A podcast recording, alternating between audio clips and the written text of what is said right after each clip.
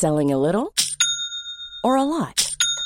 Shopify helps you do your thing however you cha-ching. Shopify is the global commerce platform that helps you sell at every stage of your business. From the launch your online shop stage to the first real life store stage, all the way to the did we just hit a million orders stage. Shopify is there to help you grow. Shopify helps you turn browsers into buyers with the internet's best converting checkout. 36% better on average compared to other leading commerce platforms because businesses that grow grow with Shopify. Get a $1 per month trial period at shopify.com/work. shopify.com/work. Many of us have those stubborn pounds that seem impossible to lose, no matter how good we eat or how hard we work out. My solution is PlushCare. PlushCare is a leading telehealth provider with doctors who are there for you day and night to partner with you in your weight loss journey. They can prescribe FDA-approved weight loss medications like Wegovy and Zepbound for those who qualify. Plus, they accept most insurance plans. To get started, visit plushcare.com slash weight loss. That's plushcare.com slash weight loss. Connecting to the big show. In three, two, one. I felt intimidated in the workplace. I wouldn't want to do that. Like, I'm not out there to upset anybody. We have a finite amount of time. We really are meant to make a difference to other humans' lives. As far as the council are concerned, well, you own a property, so you can't get emergency accommodation. But I can't get into it. Join the conversation.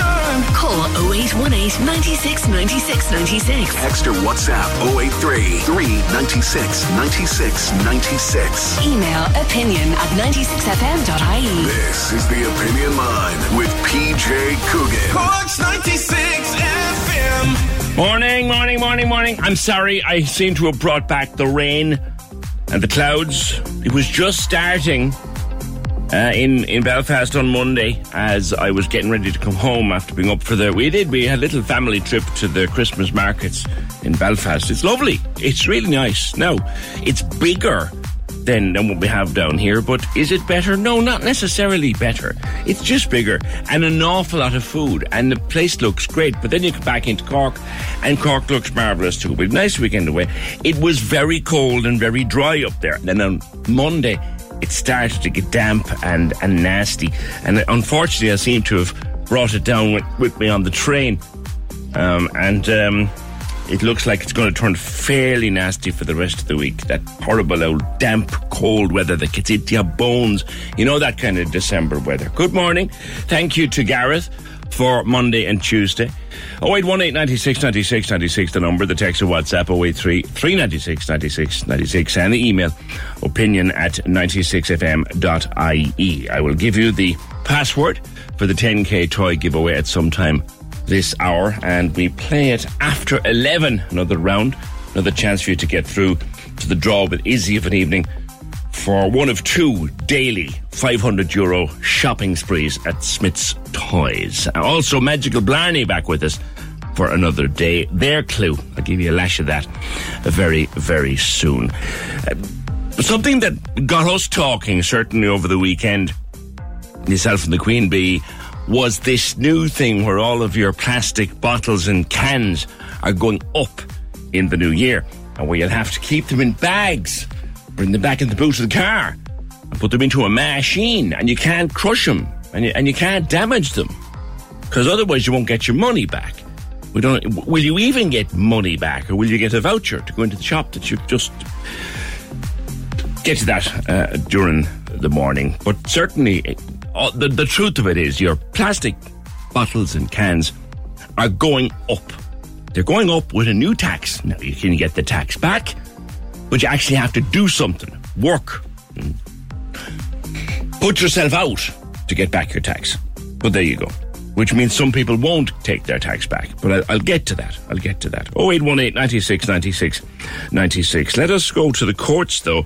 Two cases of interest yesterday. In a moment, uh, Maureen will talk about the Richard Satchwell case that was up for mention yesterday. But first, tell me about Aaron Babington, charged with the murder. Good morning. Good morning, PJ. Yeah, so yesterday, a 30 year old Aaron Babington of Churchfield Avenue in Cork appeared before Cork District Court yesterday morning and he's charged with the murder earlier this year of 32, a 32 year old man. Now, Jason Butler passed away at Cork University Hospital on the 16th of June of this year and uh, he'd been the victim of an alleged attack two days earlier. Now, the charge is um, with the murder of Jason Butler on the Grand Parade on June 14th earlier this year, so 2023. Mr. Butler uh, was a native of Midleton here in County Cork. Now, yesterday before the court, Detective Garda Pat Russell gave evidence of arrest charge and caution in the case, and he told the court that Mr. Babington made no reply to the charge when it was put to him under caution. Now, the judge yesterday was Mary Dorgan, and uh, she was told that the DPP has directed trial by indictment at the Central Criminal Court and has consented to the accused going forward to the Central Criminal Court on a signed plea of guilty should that arise. Now, he's been remanded in custody until December 12th next, so he's appearing again uh, later this month. And the defence solicitor in the case, Aoife Buttimer, consented to the remand in custody. And as we know, with these uh, charges of this nature, bail can't be granted mm-hmm. at district court level when the charge is uh, one of murder. So, as I say, Aaron Babington remanded in custody and will appear again at Cork District Court on December 12th via video link. And uh, this incident happening on June 14th last in Grand Parade uh, in Cork City Centre. Okay, that was an ongoing one due in the Central Criminal Court, one suspects early in the new year. Now, Richard Satchwell back in court, Mairead. This really an update, but a question raised, I think, about how long it's taken to put a file together. That's it. So, uh, what the court heard yesterday, and this, of course, was in uh, County Tipperary at uh, Cashel District Court, and uh, what the court heard was that, or sorry, it was Clonmel District Court rather. Mm-hmm. There was an appearance in Cashel earlier um, in the year, and it was Clonmel District Court, beg my pardon, yesterday.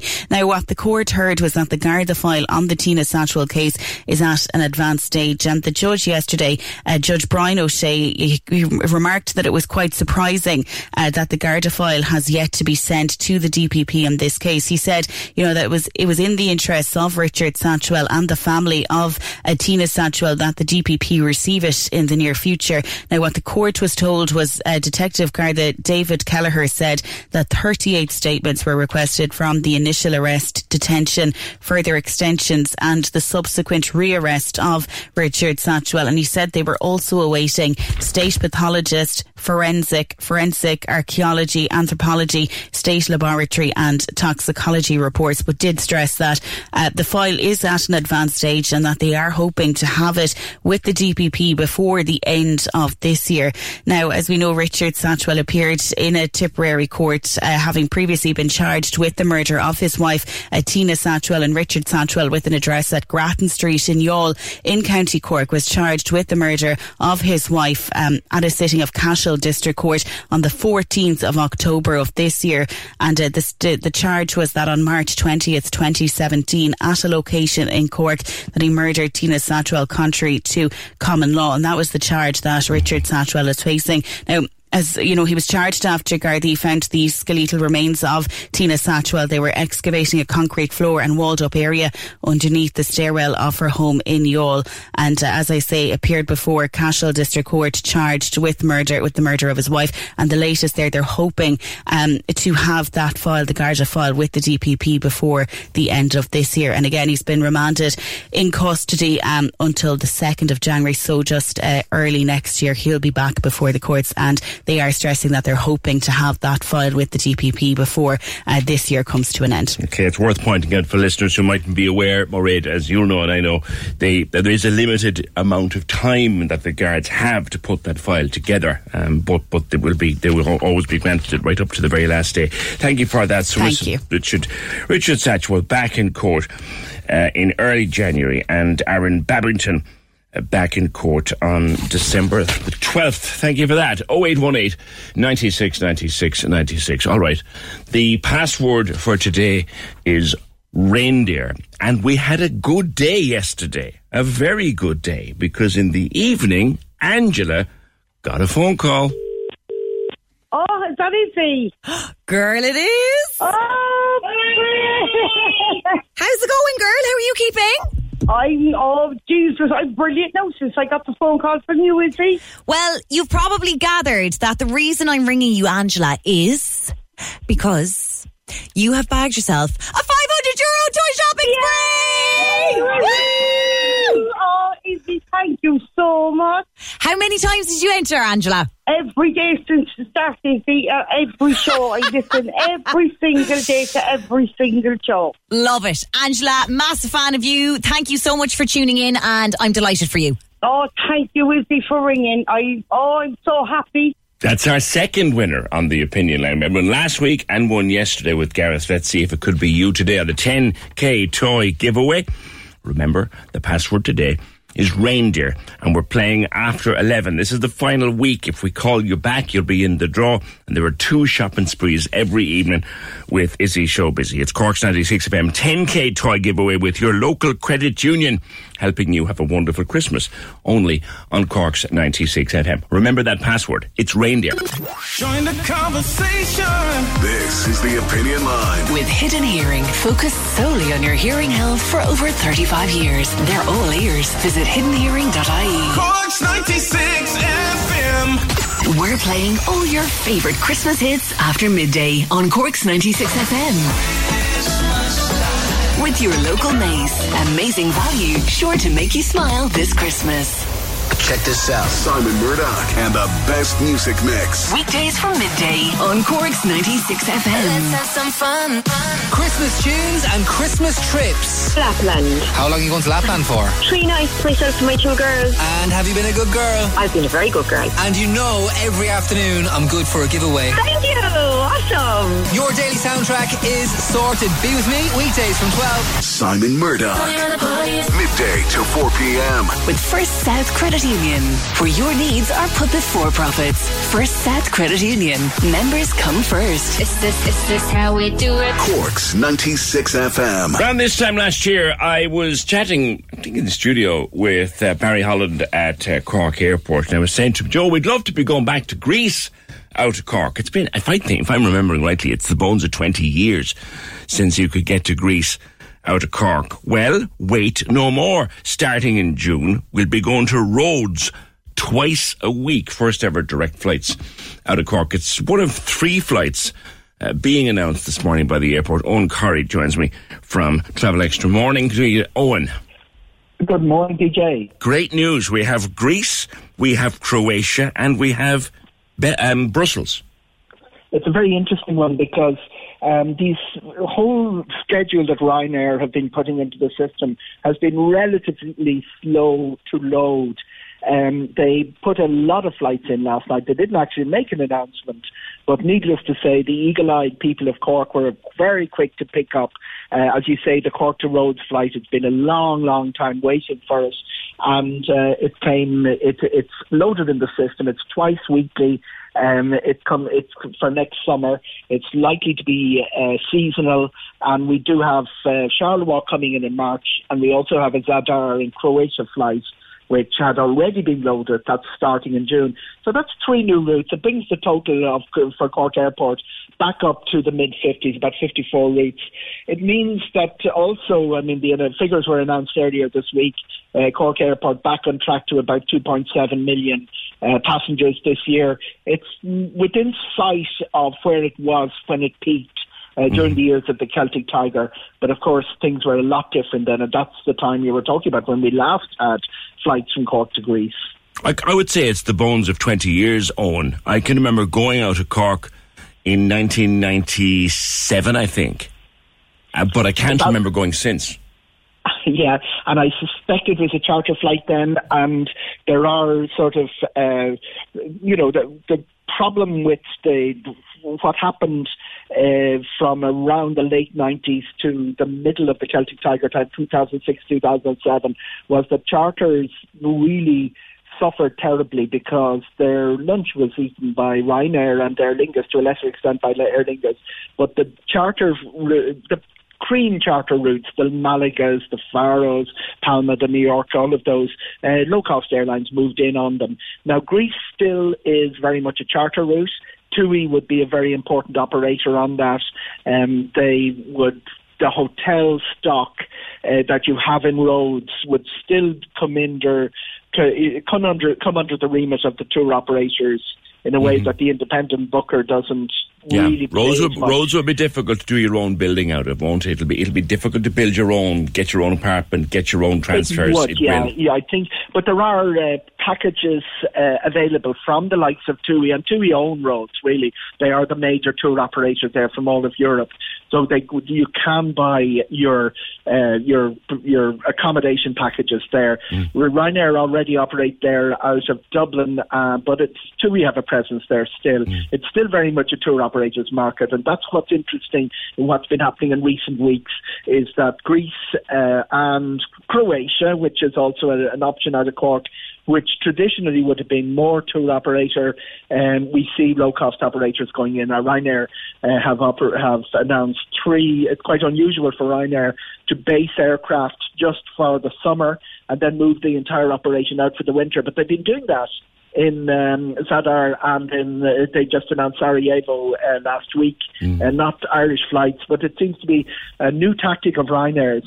You, you- you- may be sure there's money there, Owen, if Ryanair are going after it. You can be absolutely sure they're making money there. it's quite complex. It's it's actually the, the profitability of the route long ago used to be how much people would pay and could you fill the plane, uh, could you fill the aircraft. Ryanair have managed to uh, come in with this amazing marketing and uh, negotiating thing where they go to airports and say, um, I can bring you two million passengers. Um, and how much is it worth to you? And they get subsidised Yeah. by regional governments and regional airports. And I suspect a bit of what's going on here is that uh, it's it, the reason they can do that, by the way, is they do deliver. They deliver um, t- t- more than ninety percent load factors on every single route that they open. Yeah. Now we've got Greece will be huge out of Cork because it's big. It's big out of Dublin and it's very popular for island hopping. It's a, Rhodes will be a good base for island hopping because it's well served with ferries and stuff to to the other islands if you want to do a bit of island hopping. And it's a big island. I mean, people uh, sometimes forget uh, it's about the size of County Waterford. So it's you know it's it's not uh, massive, but it does take. It is an island you could hire a car and drive around. And it became an issue with the fires last year that most of the uh, impact of the fires was quite a distance away from where the people were staying. But it is a good place, and Greece has been growing.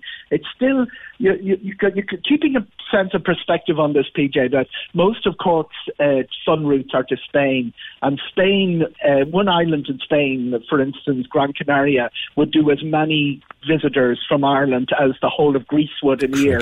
So it's still it's still Spain still dominates, followed by Portugal in terms of sun, France in terms of overall visits, uh, but Greece and Turkey, um, they're good alternatives and they're very interestingly post pandemic have been growing very strongly out of Ireland. I suspect part of that is the fact that they they subsidised uh, Ryanair to open up a lot of these routes.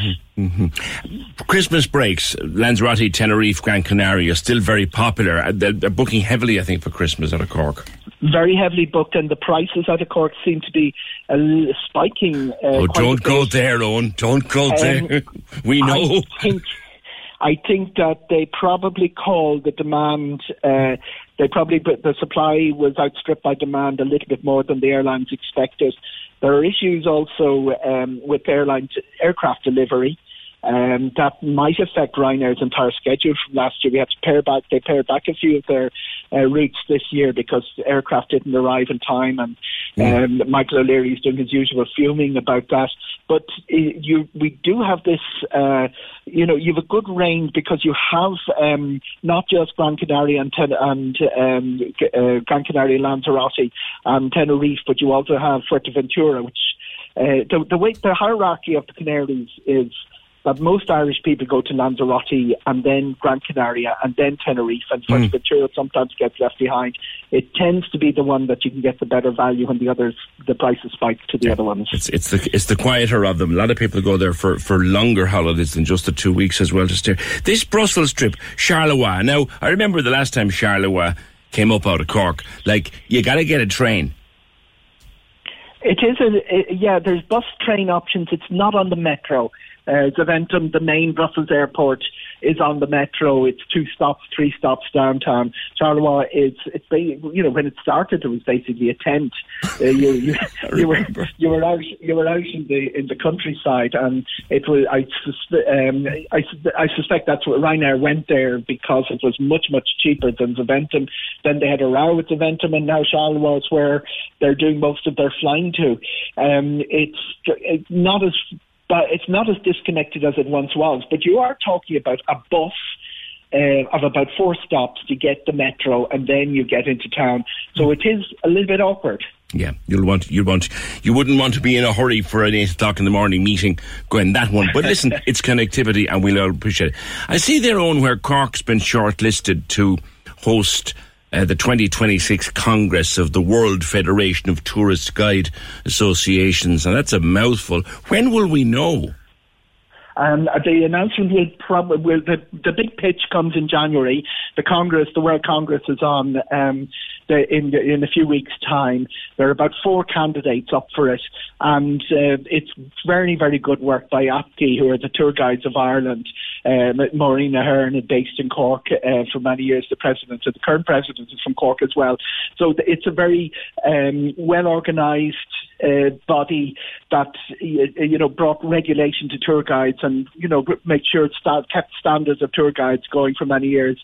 And tour guides suffered very very heavily during the pandemic because they were the ones they were usually sole traders, so um, their and their livelihood was just swiped away from them for two years.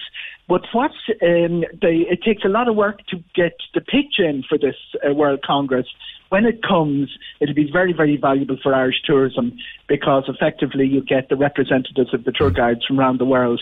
Um, you get to showcase your island mm. and you obviously bring them to see all the wonderful attractions around Cork and Kerry. And, Would Cork be uh, considered uh, favourites at this stage, Owen?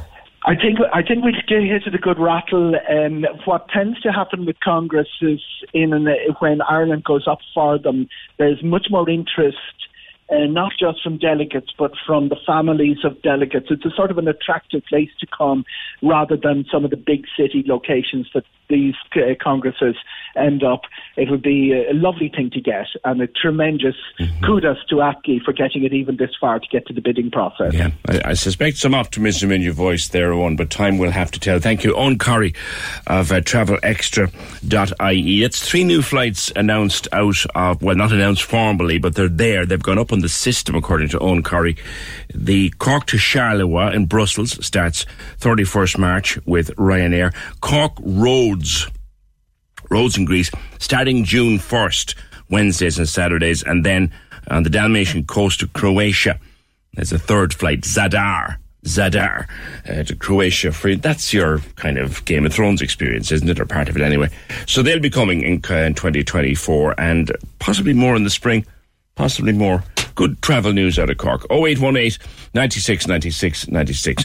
Speaking of travel, picked up a survey there in the last while about the cost of EVs, driving an electric car. And I was always the one who said, you know what? They're desperately expensive.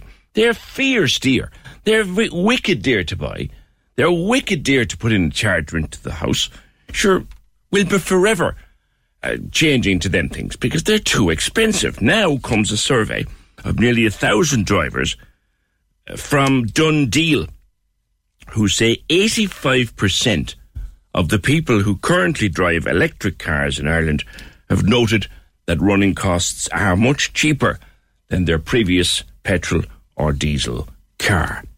Um, a survey in nearly a thousand drivers, it done in November of 2023, which means that's a good that that's a solid finding. That's a solid finding. Driving an electric vehicle is much cheaper than my previous car was. Geraldine Herbert, uh, motoring editor of the Sunday Independent. Geraldine, dare I say it? You told me so. Good morning. Have you driven an automatic yet, PJ? That's what I want to know. No, and I have not yet driven an automatic. My sister got one recently and says it's a game changer. I'm terrified. You need to take it for a spin and just get rid of all those fears and you'll realise, you know what, this is so much easier. I don't know what I was worried about, especially if you're sitting in congested traffic. You don't have any of that hassle, just the car does all the hard work. So do try it. The value thing, Geraldine, you've been saying to me for a while, it'll settle itself. It's settling itself. Yeah, absolutely. It's interesting that according to the DoneDeal survey, like literally 85% of electric car drivers find that they're paying much less. What's interesting is it doesn't tell us where they're charging because where the real saving is going to be is if you're charging at home. Yeah. And if you avail of one of the, these night rates, you can really, really make a saving. Now, if you're relying completely on the public network, that's different because you're paying a fair enough amount of money. But even at that, you're still probably going to be working out that, that you're saving money. But definitely, PJ, if you can charge from home, and the vast majority of people who buy an electric car have a driveway and they can put in a charging point at home, they're making a serious saving. The initial cost is still quite high, or, or is it starting to come down? I'll tell you, there's more new cars at different price points now, and you know, you have the likes of the MG4, which is a really good family car, suitable for you know if you two kids, a four kind of um, a four family um, car, and that's at the moment it's at a really good price. It's like twenty nine thousand. It does close to four hundred kilometres of range. You know, so there are suddenly it's not the hugely expensive um, option that it was. Now that said, if you go into a dealership and you look at maybe three cars all similarly sized, you know, an electric, a petrol, and diesel, the electric one is still going to be that bit more expensive. So there's still a premium to be paid, but the running costs are there, and I said, you know, there's different price points now. So it's, you know, there is, we're getting to the point where there is really a car for everybody. You know, we're not there completely, but certainly, you know, we're, it's getting better. And sales are up, are they? Yeah, sales are up. What's interesting at the moment, PJ, I mean, we started from a very small number in the last few years, and obviously the sales were almost doubling year on year. So what they were really were the early adopters. Now we've got to a stage where the early adopters have adopted, and what we're really trying to, to sort of coax are the, the committed petrol and diesel buyers out of those cars and into electrics. So the numbers are still growing, but the rate of growth has slowed down because that is, you know, these are a much harder, I suppose, buyer to convince and these are the people who are concerned about the charging infrastructure, the residual values, you know, the, the range anxiety, all of that. So, you know, the numbers are up and they're still increasing, but as I said, that, that core buyer is harder to convince. I remember talking to people about this a year or two ago, and they said, you know what, I don't mind having an electric as the, the second car, the runabout, the city car, but I still wouldn't trust one as my, my go to car for going to work. Is that changing? Yeah, I think that's definitely changing. And again, when people get behind an EV, like the brand new ones that are being sold now have ranges of anything from four, and it's 500 um, kilometres is not, you know, is not rare at this stage. So, you know, most of your commuting will be more or less catered for, um, you know, you know, for the week with with a single charge. Most people are not doing anything in, in excess of that. Where the issue still presents itself is if you're going on a long journey. And I suppose the thing is, people get into their petrol or diesel car and they cross the country and they don't think twice. They don't have to plan the journey. Unfortunately, you know, with a, with an EV, you do have to think about where am I going to charge it because most EVs, no matter how good they are, you might like say if I was going to Cork, I'll get down to Cork, and I did this last week, but I still had to stop in Cashel on the way home to charge the car. So you do have to make those stops, and I think that's where it still requires a bit of planning. But on a day-to-day basis, most EV drivers have no real issues with range. It's really only those long journeys. Talk to me about this new brand, BYD. I've seen posters and heard ads. Are these a game changer like, like Dacia was with petrol cars?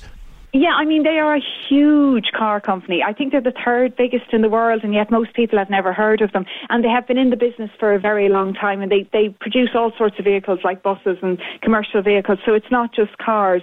But they have come in, and they came in early in the year with um, the Atto 3, and this is an, an SUV. They now have a hatchback and a saloon coming as well and they have a really good range of cars. And you know, I suppose they're they're a new name, and it'll be interesting to see how Irish buyers, because I think Irish buyers are still quite conservative, and we kind of like our recognisable names. So it'll be interesting to see. They're selling quite well at the moment, and there's certainly an awful lot of interest in them. Again, in the EV Done Deal survey, they show that they were in the top 20 most searched for cars. So maybe we're becoming, you know, a bit more adventurous in our buying, but definitely they present great value, and they have um, a cobalt-free battery as well. So a lot of people have a lot of concerns about the environmental aspect around, you know, cobalt and all of that in terms of how it's mined and everything. But their, their batteries are cobalt-free, so that should make people think twice, you know, in terms of that as well. Come back to me on the cost of, of using an EV, and certainly the findings of this done deal survey, they lay it out very straight. But you mentioned that the cheapest way to run it is to charge at home. There's no doubt about that. But putting the charger in at home is still expensive, and the government have they have are they still giving you grants to put in the charger because they're not cheap. Yeah, there's still a grant of 600 euros, and actually now you can get that regardless of whether you have a, an EV or not. When that was first introduced, you had to have the reg of the car before you could get the grant, but now you, anybody can put in a grant, which is, you know, so if you, you know, if you just wanted to add value to your house, it might be an idea if you had a driveway or you're considering it at some stage getting an EV, or you have friends that have an EV or something, and, and you know, visit you. It's definitely worth it. In terms of the cost, it can work out at about 1300 to get um, a charger in. Obviously, the 600 comes off that and you pay the balance. Now, it could be slightly more expensive if your driveway is a more complicated setup, Yeah. but normally that's the sort of price you're looking at. So that's not bad when you think about it. And then what you need to do, I suppose, is get a night rate, um, depending on who your electricity provider is, and see what the best deal is there. But there are some really good deals for a, for um, a night rate on it and to charge your car then.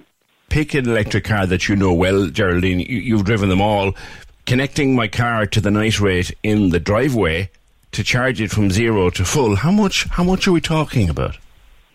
I'll tell you, an interesting thing came in the, um, recently from the AA, and they normally look at fuel prices, but they've started also looking at electric charging. So to just give you some stats that they had, they had that the average EV driver is now paying 978 per year to fuel their vehicle, and this is down from 1,017 the previous month. Now that's for 17,000 kilometres per year. Now, if you were to do that in a diesel equivalent, it would cost you 2,154. So quite a saving there. Now, the other thing they said that was those taking advantage of cheap night rates could see their annual fuel bill to cover 17,000 kilometres being as low as 300 per year. Get away. Yes. Now, I don't know what the rate that they're quoting for that is, but that, that there are rates out there that if you were just exclusively charging at home, that you could actually do it that cheaply. And come back lastly to the charging on the road, like you did uh, up in Cashel. What's to stop those commercial operators jacking up the price? Well, I mean, I suppose they can at any time, but they're quite competitive because there's quite a few companies that have moved in now. So they're all vying for your business. And obviously, like any business, the more companies that are there, you know, the more the price will be competitive. And a lot of those as well, like they have various incentives to make you return to their particular charging points. So they'll offer you um, a subscription rate, Ah. you know, if you if you decide to, to join their membership or whatever. So there's all so you have to be quite savvy. I suppose the annoying thing at the moment is lots of different providers with lots of different apps and lots of different subscription charges. We will get to a stage where you'll be able to just tap and go all of them, and it'll be an awful lot easier. And that's coming in in terms of EU regulations by 2025.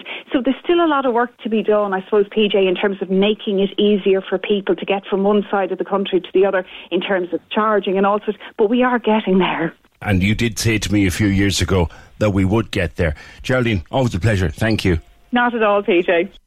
Geraldine, thanks, Geraldine. Geraldine Herbert from the Sunday Independent. She's a motoring editor. And also, wheelsforwomen.ie is her website. Now, she did tell me, she did tell me the cost would come down, but I want to hear from you. Floor's open. Have you bought an EV, say, in the last six to 12 months, and has the price of motoring gone down for you? Or is it still, as I said before I brought Geraldine in, is it still wicked dear? Like, does it take you months to work back the price of the charger and the extra price of the car? Just, just do our own little survey. DoneDeal have done theirs, and people are very happy. See what uh, what our listeners say. 083 396 96 96. We're with Magical Blarney all this week, Cork's favourite Santa experience in Blarney Woollen Mills. We have 250 euro vouchers every day, a chance to win with Blarney Woollen Mills, so you can experience their co- cozy Christmas cafe and their shopping complex for yourself. Now, there's a song in here there's a bit of a movie in here and there's a sound associated with Christmas. I was listening to Gareth with this yesterday. They're tough. So you'll need to hear it a few times and we'll make sure that happens. Here's the first time today. That's it, I'm not going.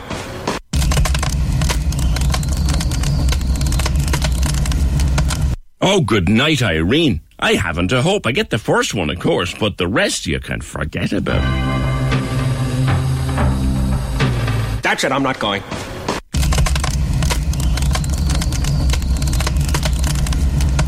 I think I have the last one as well.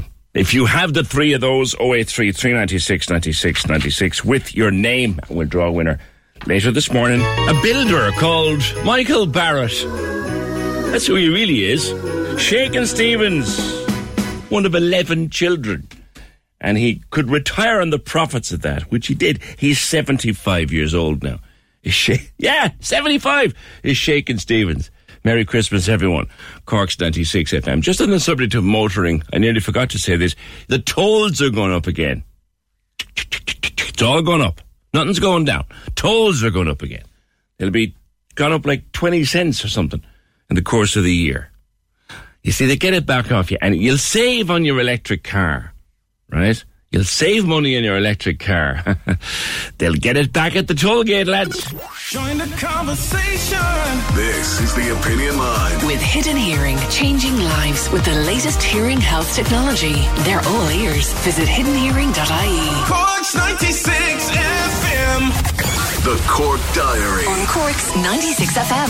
Ballygarvan Camogie Club's annual bazaar takes place on Sunday, the 10th of December, in Ballygarvan National School at 2 p.m. With a visit from Santa on the day and plenty of prizes to be won, it promises to be a great family day out.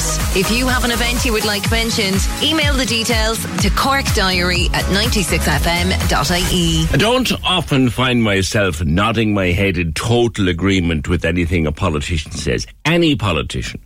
But I definitely had to agree with Micheál Martin in the last few days when he said hurling is our national game. It's unique to Ireland. It's something we should promote.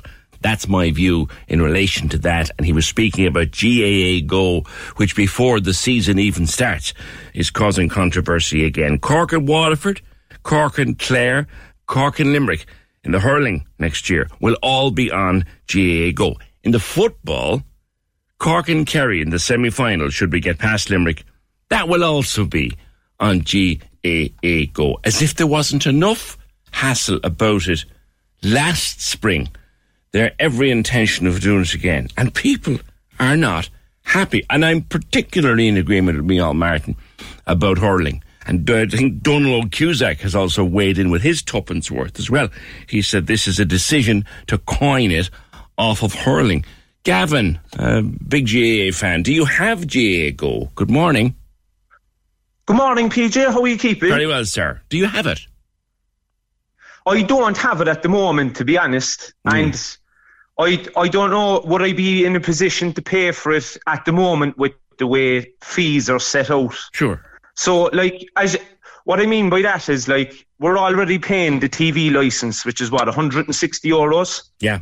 If you went today, I wouldn't have the figures here, no, like, but say no, you went to the central statistics office and you got a, you got an idea of how many households actually pay the TV license. Mm-hmm. Park that aside for a moment, right?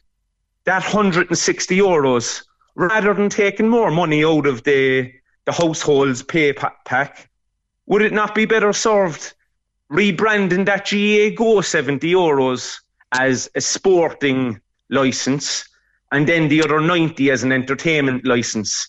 That in turn is your 160 euros, and that effectively is your TV license.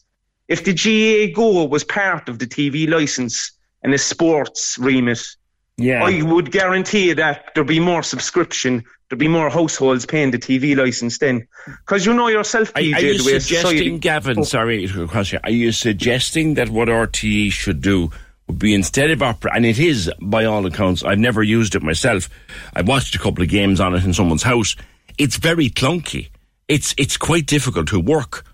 And are you suggesting that maybe RTE should set up a paid sports channel that we could scrib- subscribe to? as long as the TV license fee doesn't go up, if they nearly merge together and work together, I Right. think that would be far more efficient and they could tweak things out.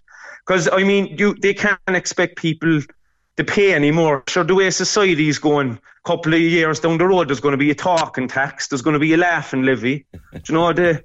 yeah, it's we, we we just. I, I think that GAA Go it's 69 euros are at the moment, right?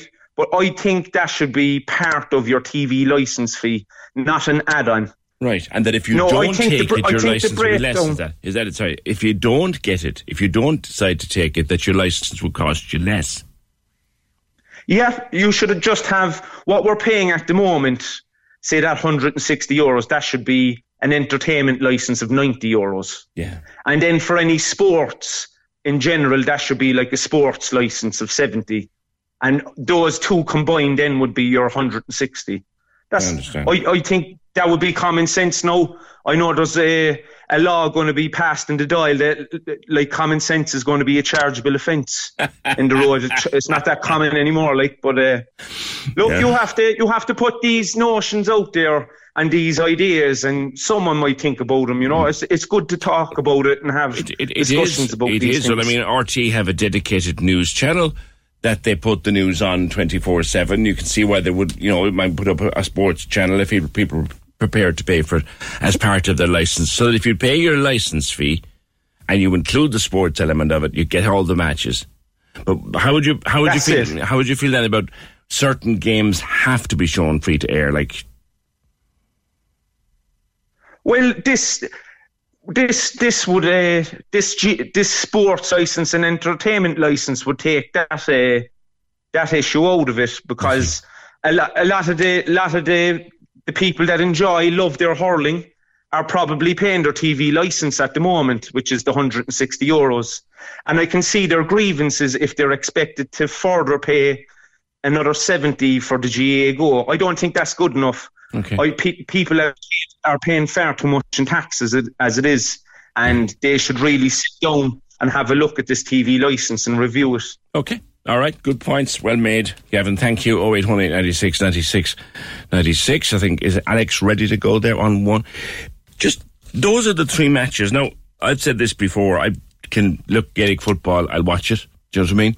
But hurling is the finest game in the world. And it's a joy to watch. It's the real beautiful game. Whoever robbed those words and applied them to soccer never saw a hurling match in, in, in, in, in their life. I know. Hang myself. Alex. Hi there. Hiya. Do you would do you you, you don't watch GAA at all? No. I'm not really a fan. I'm not from where part of the country where it is, but my wife's a massive fan. I try to get my kids into it because it's good for the community. But it's, Sure. it's not my it's not my thing. I watch football. I watch rugby. I also watch a bit of wrestling. Okay. And the wrestling is something like ten euros a month or fifteen euros a month, and I have access to a pay per view every month, hundreds of documentaries, um, uh, any match from ten different companies for the last fifty years. Mm-hmm. Mm-hmm. and and I know they're a big multinational and they're better, but it's that's value for money. Like even if you're only a casual fan, that's you can pick it up for a month. Mm. How much do you pay a month? Uh, about fifteen euro. Fifteen euro. And for that, you've all your major wrestling events from all over the world and the the archive as well. Like the old rest, you still have the old WrestleMania, do you, from Hulk Hogan and Andre the Oh, all Giant of- and all them fellas? All of those, and then if I've ever been to a show, I can show my son going, "I was at this one," and then I can bring it up. I see. Yeah, yeah, yeah. It's like like a net, like a like a Netflix for wrestling. Then Oh, it is completely. That's exactly what it is, and they've had that going for about ten years now. I see. I see. Now compare that to what GAA want to do. Charges is it seventy euro for the season? Uh, and the fact that the, none of that money goes back to the players. I know you can say it goes to some of it goes to the clubs, but as far as uh, going back to the wrestling, the wrestlers get a percentage of every time they're shown on the on the screen. Do they? And if they're not, yes, or it's in their contract. They're going because you're on this. There's wrestlers who have retired 20 years. They get a royalty check from that the, the, the network showings I every see. quarter. Can't can't can't imagine fellas in Cork or Kerry or Tip or Clare or Waterford or any places like that getting a couple of quid off the GAA Go Profits. Alex, thank you. 0818 96 96 96. Happy to take this one uh, after 10. Will you pay for GAA Go next year? Um, or is it just plain wrong that the best games in the hurling championship in Munster, Cork and Waterford, Cork and Clare, Cork and Limerick, will all be behind a paywall? Is that good enough? Join the conversation. This is the Opinion Line. With Hidden Hearing, focused solely on your hearing health for over 35 years. They're all ears. Visit hiddenhearing.ie. Corks 96 FM. The lines are live. Join the conversation. Call 0818 96 96 96. Text or WhatsApp 083 396 96 96. Email opinion at 96fm.ie. This is the Opinion Line with PJ Coogan. Corks 96 FM. Just thinking there, and I was reading the papers this morning and listening to the follow on from last night's debate, stroke non debate, stroke pantomime in the Dáil about uh, Helen McEntee and the vote of confidence, stroke no confidence. Yeah, you know, don't you? And if you don't, I hope you do. You know, don't you, that it was only ever going to go one way. And you, you know, don't you, that Sinn Féin, even in bringing forward the motion, knew it was only going to go one way. Like, this was a pantomime, better than Jack and the Beanstalk, better than Aladdin, better than Cinderella, better, you name it. You name the pantomime, Christmas pantomime. This was better than that. It was only ever going to go one way. She was only ever going to win that vote. And you know why? Because even the people bringing it forward didn't really want to beat her. Because we'd have been facing, very likely, into an election on the 29th of December. How would you have liked them apples? So nobody really wanted Helen McEntee uh, to be done last night or anything like that. No one did. Not even the people bringing it forward. You know, but uh, look, oppositions are going to oppose. But they oppose when it's nice and safe. you know, that's that is the thing. They're going to oppose when it's nice and safe. I don't think they'd have put it. I don't think they'd have put it. And if they were there listening to me this morning, I don't think they'd have put that motion up last night if they thought they could possibly find themselves into an election in the in, in the end of December. But it's just me, just me being a bit of an old cynic. 0818 96 96 96, the number. The text to WhatsApp is 083 396 96 96, and the email is opinion at 96fm.ie. Back to the GAA and GAA Go, which is far more interesting to people, I would think, than. Um, than what happened last night, or rather didn't happen last night. GAA Go, Paul, are you a subscriber? Good morning. Hi, Neil. No, no, I, I don't subscribe to it. Okay. Um, I'm, I'm, I'm a bit of a GAA fan, not a massive fan. Um, I tend to follow along when Cork are doing well, but I wouldn't follow every game in the series, you know. Yeah, so, yeah. but but my dad is. My dad, my parents are, I guess. Right, right. And would he be interested in seeing, for example, those three matches that I mentioned, in particular in the hurling, Clare, Waterford, and Limerick? Well, okay, so he's a Limerick man himself. Um, his dad is from Tipperary, and they've they've basically been GAA and hurling fans since probably the 40s or the 50s, I imagine. You know. Yeah. Um, he would basically watch any single match in the world as long as they're hurling or hurley. He wouldn't care who it is, you know. Yes. Um, he, he follows everything that he can. He loves every game. He comes watching my kids playing hurling. You know, he's he's an absolute avid hurling and football fan, but mainly the hurling. You know. Mhm, mhm. Um, but the, the issue I have is that in his house, um, he doesn't have even broadband or Wi-Fi in the house. You know. Yes. Um, he, he's got one of those old Saorview boxes, and he gets to watch a couple of matches. But you know the way the matches have been getting less and less the whole time, and if they're being moved over to GAA Go now, you know he, he's he's watching less and less again, and like he's not going to get he he doesn't move to smartphones. He he's not going to move to broadband or Wi-Fi. Like my mom is still with him, luckily, and she's um she's afraid of her life of Wi-Fi. She she feels that if you move Wi-Fi into the house, that there's this radiation bouncing around the place, and they'll all be dead in a week from it and everything. So it's it's not as if internet is going to be moving into their house anytime soon. You know. I know, So but you feel it's hard on them.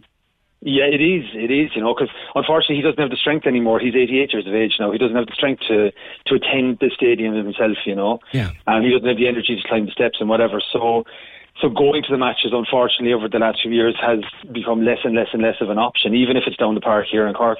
Um, So you know, I just feel for him because I think he's missing out. And, Well, if, well, if you look know, at it there, if he's as into his hurling as you say he is, Cork Mm. and Waterford, Cork and Clare, Cork and Limerick, they're three matches he'd want to sit down and watch and Oh, be glued 100%. to. A hundred percent, he absolutely would. He'd be warming up the telly for an hour beforehand. He'd have us all hunted out of the house, you know. And now it's gonna be behind the paywall. it. exactly, exactly. And like he's not going to go there. He's not going to get the GAA Go because, like I said, they don't have even the facilities in the house. We've offered so many times to get them in for him, and you know they won't. They won't get that in because of their own you know reasons. Mm. So unfortunately, now he's going to you know he's going to miss out, and I really feel for him because of that. You know. Yeah, yeah, and you'd feel for a lot of people like that. Do you know people? Who, Absolutely, because I feel a large popul- a large percentage of the population who do follow the GAAs would be a lot of the elderly and the retired and the OIPs, and I mean an awful lot of them are just on pensions anyway. And I mean, are they expected to pay an extra seventy now for this? You know? Yes, yes, and and it's even dearer. In fact, if you go game by game and watch the games you want, it's even more expensive. Okay, there you go again. So yeah, that, I mean that's going to sting them, you know, where it hurts. Like in a, in a time when we're all trying to save a few pence anyway, you Yeah. know, it's it's really hard on them, you know. And they don't even have a have a smartphone to watch it on, let alone let alone the Wi-Fi. That's it. That's it. They have they have the old big Nokia brick with the with the buttons on it, you know, and that's about it. Yeah, yeah, that's So- that's and that's a pity, and, and that he can't. Even though the facilities in Páirc Uí Chaoimh are marvelous these days, it's just it's a bit beyond him physically to to make the game. It is. Yeah, even to walk down the marina, even to walk around. I know it's not a massive distance for you or me, but for for himself, you know, he and he believe me, he would try. He would absolutely try, but he'll be suffering the day after. You know, his legs will be sore, his ankles will be sore. He just he unfortunately doesn't have the physical strength anymore. You know. Yeah, would you would you agree with Micheál Martin when he said, and I'm quoting here from the Echo, where he said, "Hurling is our national game. It's unique to Ireland. It's something we should promote." And he believes that it shouldn't be. I'm I'm, I'm interpreting from that. It mm. shouldn't be behind a paywall. Oh, absolutely. I think every match um, at, at that level, should, all inter-county matches, every one of them should be, you know, should be aired. I mean, I remember growing up, you know, every They'll say Sunday technically it the be game, done. watching the matches. It, you know, it's traditional. It's a family thing. It's uh, everyone gets involved. It gets the kids out and playing. Then you know yourself after a match comes on, you look in the street and every child will have a hurley in his hand and he's battering a ball up and down the thing. You know, so we should be promoting it, and that's a perfect way to promote it. Put it on our free to view TV and put it out there for everybody to see it. You know. Indeed, indeed, and then make the money off the advertising. Paul, thank you very much. Wish you dad well. That's unfortunate. A man of 88 years loves his GAA, would sit and watch those matches, just doesn't have the technology or the ability to go to the games anymore, and doesn't have the technology to do it. Doesn't have broadband in the house. There's many people like that uh, at 88 years of age. Finbar. Hello, Finbar. Good, morning, you old cynic. It's a long time since you called me Finbar. How are you, boy? Goodbye. How are you? I'm all right. You right, the good old the good old grab all association are at it again, huh? Yeah. Well, there you go. They, they'll say to, and they did say last year, well, we can't put all the matches on on on free to air, so Mm-hmm. we have to set up a system like this. But isn't it funny that all the real nail biters go on to? That's that's that's the point I made to Fergal in the sense that, and I, I will rewind you back a few years now because you probably were dragged along with your father. Um, the Eucharistic match that used to be up the Mardyke, the, the Glen in the Barrs every year. They did for old lad. Go on anyway. ah, you you've been there a few times, but like that place was packed. It was given to the charity, and the place was packed out every. T- uh, fantastic occasion. You go to any other sport, you go to um, soccer, you go to rugby, you go to the World Cup, you go to anything, and the champions are the first fanfare, the first game out, because the interest is there. Limerick are the All Ireland hurling champions. The best quality of hurling last year was in the Munster Championship. Yes. The Limerick are the All Ireland hurling champion. They should be given the sole right to, to represent our game on RTE. Get out on RTE the first game of the season because they're the champion. What's after happening is GAA hasn't become an association anymore. It's a big business now in the sense that, right, they've sat down and said, right, look at all the, the, the, viewing that we got from GAA Go last year. This is my personal opinion. Look at all the viewing we got from GAA Go last year. The Munster Championship captivated people because it was down to the, some of the games were, were, were the width of a post. So mm-hmm. that's where the interest is. So of course they're going to capitalise on the interest. Yeah. You remember years ago, and I'm sure John and your dad, the tickets were turned up in Nemo, the tickets were turned up in Redmond, the tickets were turned up in St. Finbarr's for the matches, and it was a monopoly among the members to get the tickets, to get physical tickets to go to the Yeah. matches. Yeah. Now that's all gone. And why? Because there's no money to be made in that anymore for the GAA. But if a concert comes up. Last year we lost, or the year before, we lost home advantage in a Munster football final because Ed Sheeran was playing down the park. Where did the grassroots of the GAA decide then, mm, hang on a second, we've got this agreement, well, move Cork, it's fine. It's simple for them. It's like, it's like a game of drafts for them. But what they're forgetting is they're alienating the people that are going to GEA hereditary from your family, from your granddad, like that gentleman I was just on. His father's 88 years of age. He should be able to sit down and watch it on a portable television in the kitchen because it's on RTE and it's available to him. Mm-hmm. Mm-hmm. And I just think that they've they've tweet they, they've found the interest. They've done their marketing. There's no they, you you can't have a business and not run a business successfully. And now the GAA goes a separate entity of a business to the GAA to make more money. And that's why sadly they're being christened the Grab All Association. And I do agree with Micheál Martin in the sense hurling is our national game.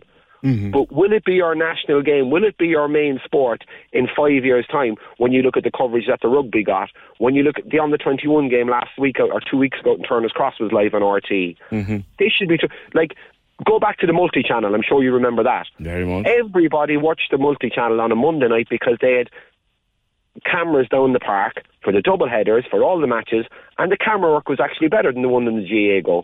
So why aren't they going?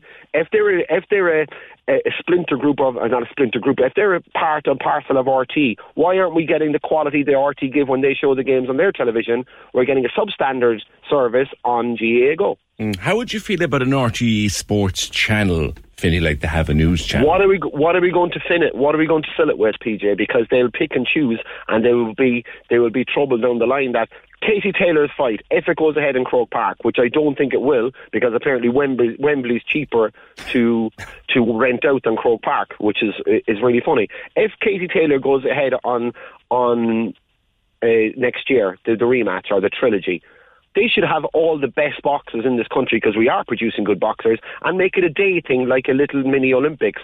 At six o'clock, John from Blackrock is fighting somebody from Dublin and make it more publicised. The rugby, if we have a, a genuine GA sports channel, who gets the monopoly of it? Nobody watches our soccer team anymore. Everybody's interested in rugby, and it's just I, I feel that that would be a mistake. Look at Wimbledon. Pete Sampras is win, wins Wimbledon. He's the first game on centre court. It's publicised. Yeah. And I think the All Ireland champions, and it would be good that Munster would become, or Leinster, whoever wins the All Ireland, that's the fanfare game. That's the opening of the of the All Ireland Championship, Mhm. and it should be that way. Free, free to wear, free to wear. Yeah, Yeah, absolutely. there's um, there's a thing in the UK where certain matches and fights and events are protected under law. That let's let they call them the crown jewels. Like the FA Cup final must be free to air. It's it's a statutory instrument of government. Do you think that it's time for the government here to be saying, Finney, actually no. Do you know what now? You're going to put that on free to air. We're shoveling money into RTE here. You're going to put that match free to air, those matches free to air. Well, where does that co- where does that discussion start or where does that discussion end? Um, they, they, the government at the minute they couldn't organise. Uh, you know what I'm going to say do, next. yeah. Um, so why how how can they take our national sport, which people are proud of? Like you look at it, how much joy has hurling gone and given? What's going to happen is is right. There might be a bar in town will get uh, thing. They're going to be charged like extraordinary rates, like Sky Sports when it was pay per view, and people are just going to lose interest, and they're not going to they're not going to put money into the coffers of somebody who's trying to extort more money out of them for a game that is amateur. There's the word amateur. Yeah. It's an None amateur sport. None of these fellas are getting paid. Yeah. somebody's making a, a nice bit of coffers from it, and somebody's bank balance is rising for these guys going to break in their ba- backs every single week for nothing. Hmm And you mentioned the rugby. Yes, rugby is hugely exciting, but Phil, I'm sure, and I know you're a big football fan, but I soccer, I mean. But I, is there anything more exciting than a one-point hurling match on a July afternoon? Absolutely not. And uh, you know who, whoever's playing, and I find like hurling will be my number one sport because it's the best game in the world to watch because you don't know what's going to happen. Soccer matches you can nearly predict. Rugby matches not so much, which you could nearly sit down and predict. The hurling last year had people neutrals around the country sitting at the edge of their sofa on a Sunday afternoon after their dinner saying, "Oh my God, where's this going to go?" And it takes for amateurs to stand there over 65 to say, if I get this, we win. If I get this, we're out. There's a difference. It's it's it's it's a it's um a hairline of a, of, of a gap. Mm-hmm. And the exciting, there's nothing more exciting. And, you know, there's three minutes. But if you look at it, the, the, the professionalism that's gone into it, I don't disagree with. I think everybody should be trained. You saw that contract that was bandying about That's it, last yeah. week that you can't do this. That's rubbish. Hurling is for men. It's a game that you go out and it's a it's a game that brings everybody to. You go to Croke Park, you go to Páirc Uí Chaoimh in the old days. You were mixing with lads from Tipperary, you're mixing from lads from Limerick, and the crack is mighty. Yep. And and, And there's a th- and there's a thing, and I I, I, have, I got to move on, Finbar. But there's there's a thing, isn't it? One and the rugby do it too. Isn't Mm-hmm. it fantastic? You can have mortal enemies on the pitch, great friends before and after. Yeah.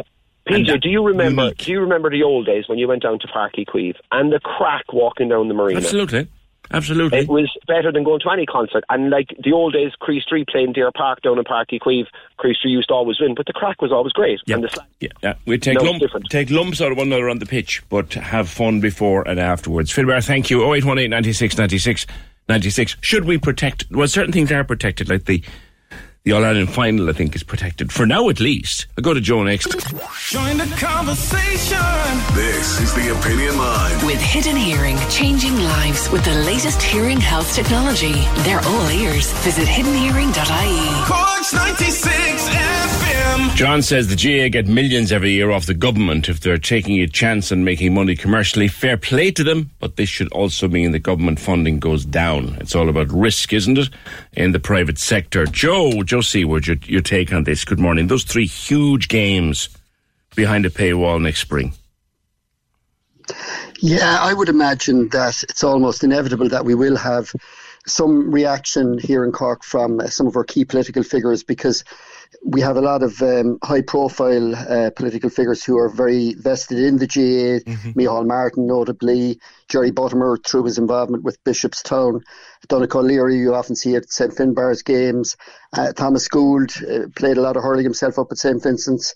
So I'd imagine we will definitely have some reaction and some intervention at some stage on this, given that the three um, Munster Championship games f- uh, featuring Cork uh, will fi- will figure on GAA Go. Mm. What do you make of Dónal Óg Cusack's point where he said, and again I mentioned the three games we're talking about, Cork versus Waterford would be a sellout, Cork versus Clare a sellout, Cork versus Limerick a sellout, and they would have huge television audience as well. Dónal Óg is saying they're coining it off hurling. It's a, de- a definite decision to coin it off hurling. Well, Dónal's point is very valid in the fact that all the time the GAA are speaking about promoting hurling. As we know, hurling isn't necessarily uh, a sport played at the top level across the, the country, unlike football.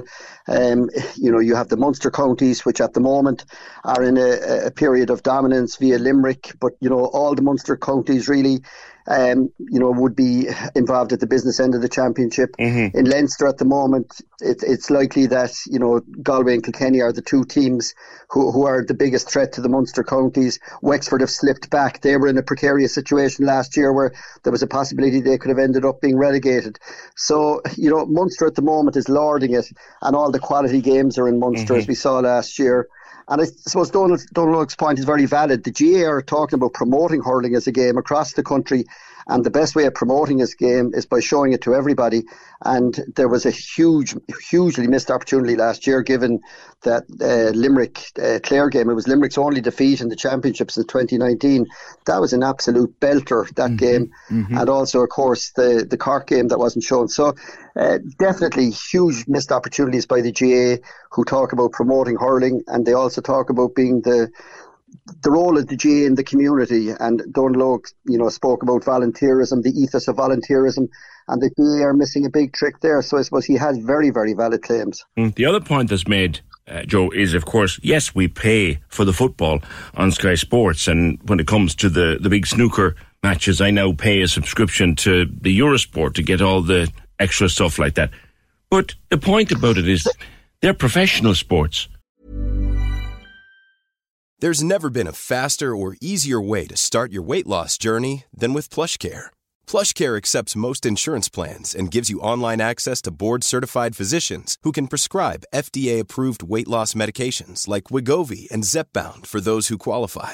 Take charge of your health and speak with a board-certified physician about a weight loss plan that's right for you. Get started today at plushcare.com slash weight loss. That's plushcare.com slash weight loss. plushcare.com slash weight loss. Ready to pop the question? The jewelers at BlueNile.com have got sparkle down to a science with beautiful lab grown diamonds worthy of your most brilliant moments. Their lab grown diamonds are independently graded and guaranteed identical to natural diamonds, and they're ready to ship to your door. Go to BlueNile.com and use promo code LISTEN to get $50 off your purchase of $500 or more. That's code LISTEN at BlueNile.com for $50 off. BlueNile.com code LISTEN.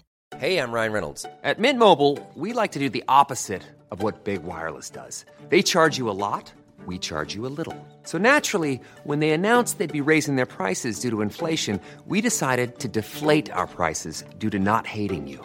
That's right. We're cutting the price of Mint Unlimited from $30 a month to just $15 a month. Give it a try at mintmobile.com slash switch. $45 upfront for three months plus taxes and fees. Promo rate for new customers for limited time. Unlimited more than 40 gigabytes per month. Slows. Full terms at mintmobile.com. This is amateur. These guys are not getting paid. So where's the money going? That's the big question. I think the GAA make four million a year. That's a figure that's been bandied about out of uh, GAA Go. Uh, uh, there wasn't as much furore about it when it was on Sky. This really seems to have kicked in when, when Sky departed from the scene.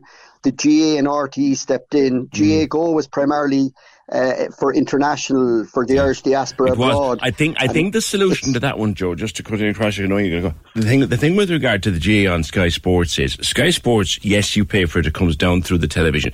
The last I saw anyone talking about GAA go, it's very clunky. It's not just an app you can download onto a smart a smart TV. It is a clunky devil and very hard to use, and that's why people are complaining about it as well. Yeah, that was that's been a huge issue, and I know they touched on that at the launch the other day. Uh, I think they didn't help themselves either the other day at the launch by focusing a lot on the dodgy boxes. Nobody's nobody has any sympathy at the moment for RTE or GAA Go, and yet they seem to be looking for sympathy via their. You know, we've got to go after. We're not alone in, in trying to counteract the whole issue of dodgy boxes. So I don't think they gained any sympathy there the other day at the launch. But uh, yeah, it is a problem. The quality and you know the ability to download. They did touch on that briefly the other day, but that has been a huge problem with uh, GAA Go. The the other area, I suppose, you know. We, we speak about prices. The, the GAA will probably point to the fact that League of Ireland TV, uh, a season pass to watch League of Ireland TV is 120. And I, I saw about in the last half hour they were doing a special offer for next season, reducing GAA Go from 79 euros to 69 euros up until the 31st of December.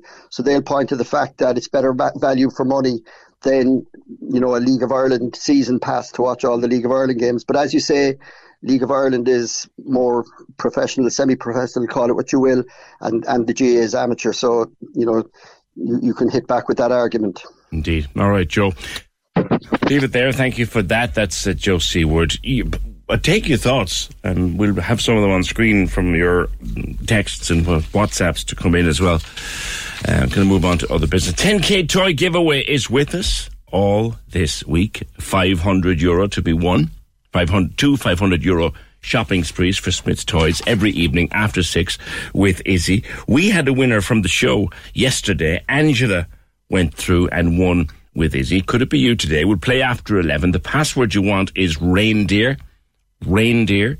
So when we ask for people taking part after 11 o'clock, reindeer. 0818 96 96 96. Yeah, that's on EVs. Talking to Geraldine um, earlier on with regard to EVs and the fact that the cost of running them is going down and the cost of powering them up is certainly uh, worthwhile. But what happens if you're caught out in the middle of nowhere?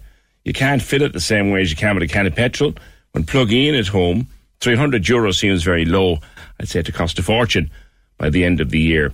And this is a point I've heard made many times. The cost of battery replacement is what bothers people. It wouldn't really show up yet under running costs. And also anything that goes under the bonnet, uh, that's a commuter, a computer.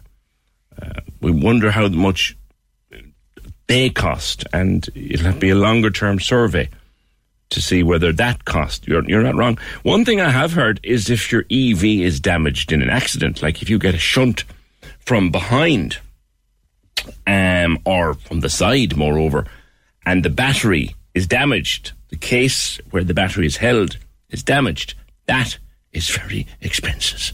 Very expensive. Uh, just some news in we have a status yellow wind warning. Uh, just come in. Literally this minute. It's just landed on my screen here. Uh, wind warning for Clare, Cork, Kerry, and Limerick. Very windy for a time today with southeasterly winds gusting up to 100 kilometres an hour. That's 60 miles an hour. Potential impact include difficult travelling conditions. Some fallen trees, weakened branches will come down. It's valid from now until four o'clock. From now until four o'clock, yellow wind warning across the county for the next few hours. Be careful out there.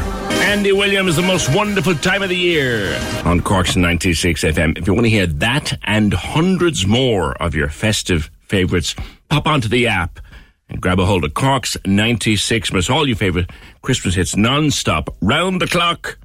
Listening now at 96fm.ie or indeed on the app.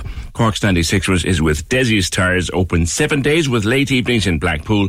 They're also at Little Island, Carrigaline and Vickers Road. Desi's Cork's 96 is brought to you only by Cork's 96 FM. Join the conversation.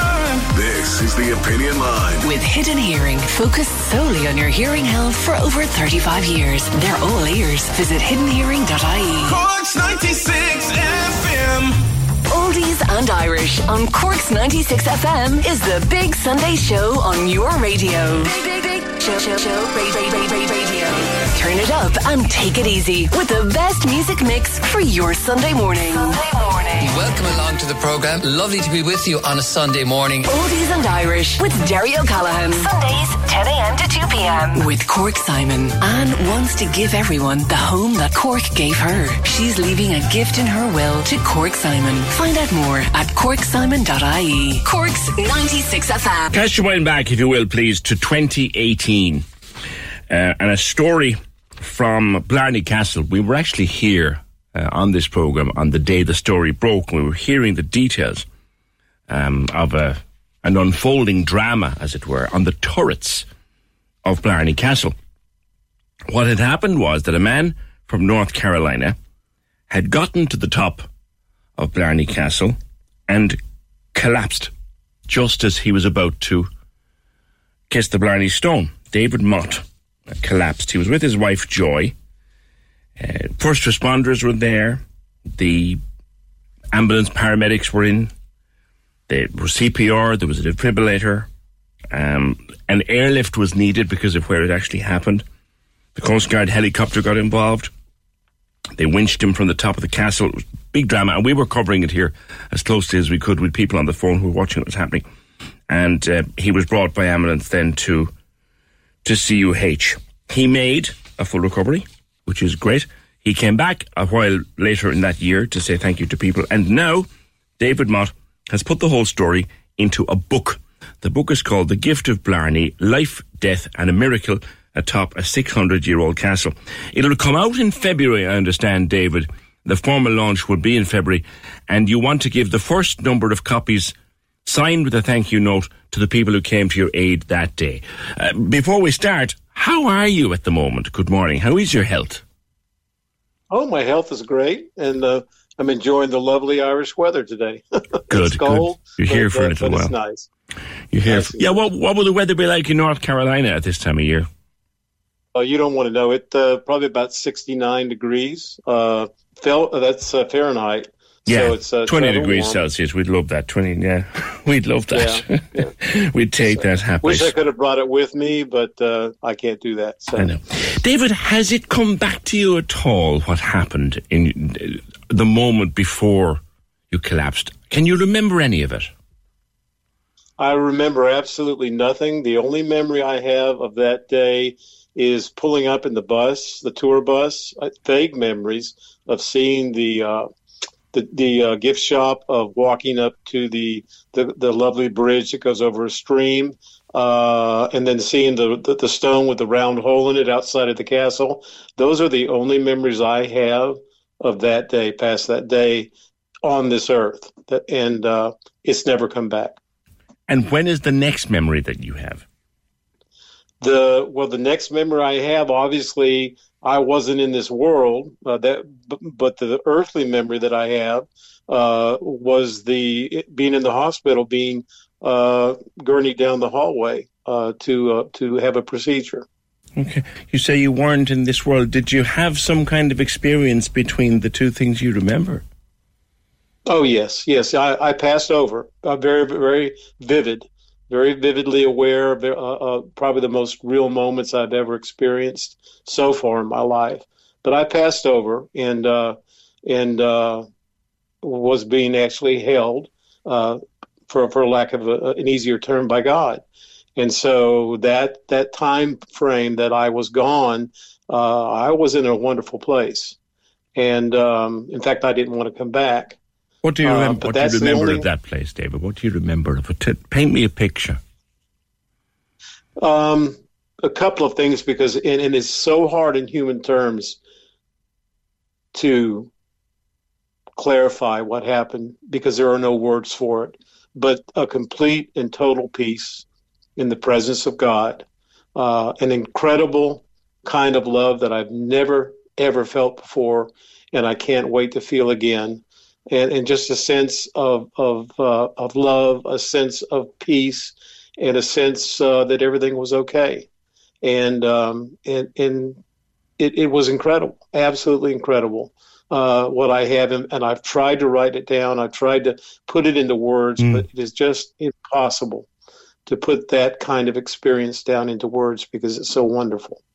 So obviously, I I'm I'm a believer in, I, and I know sure. that after this life there is a heaven, there is something more, and uh, I'm just so thankful to to have had that experience now. You said to me there a moment ago you actually didn't want to go back. So, did God tell you it wasn't your time? Was there a conversation that you can remember? Yeah, yeah, it was it was made very clear to me uh, at at a certain point, and and again, you can't measure time. Sure.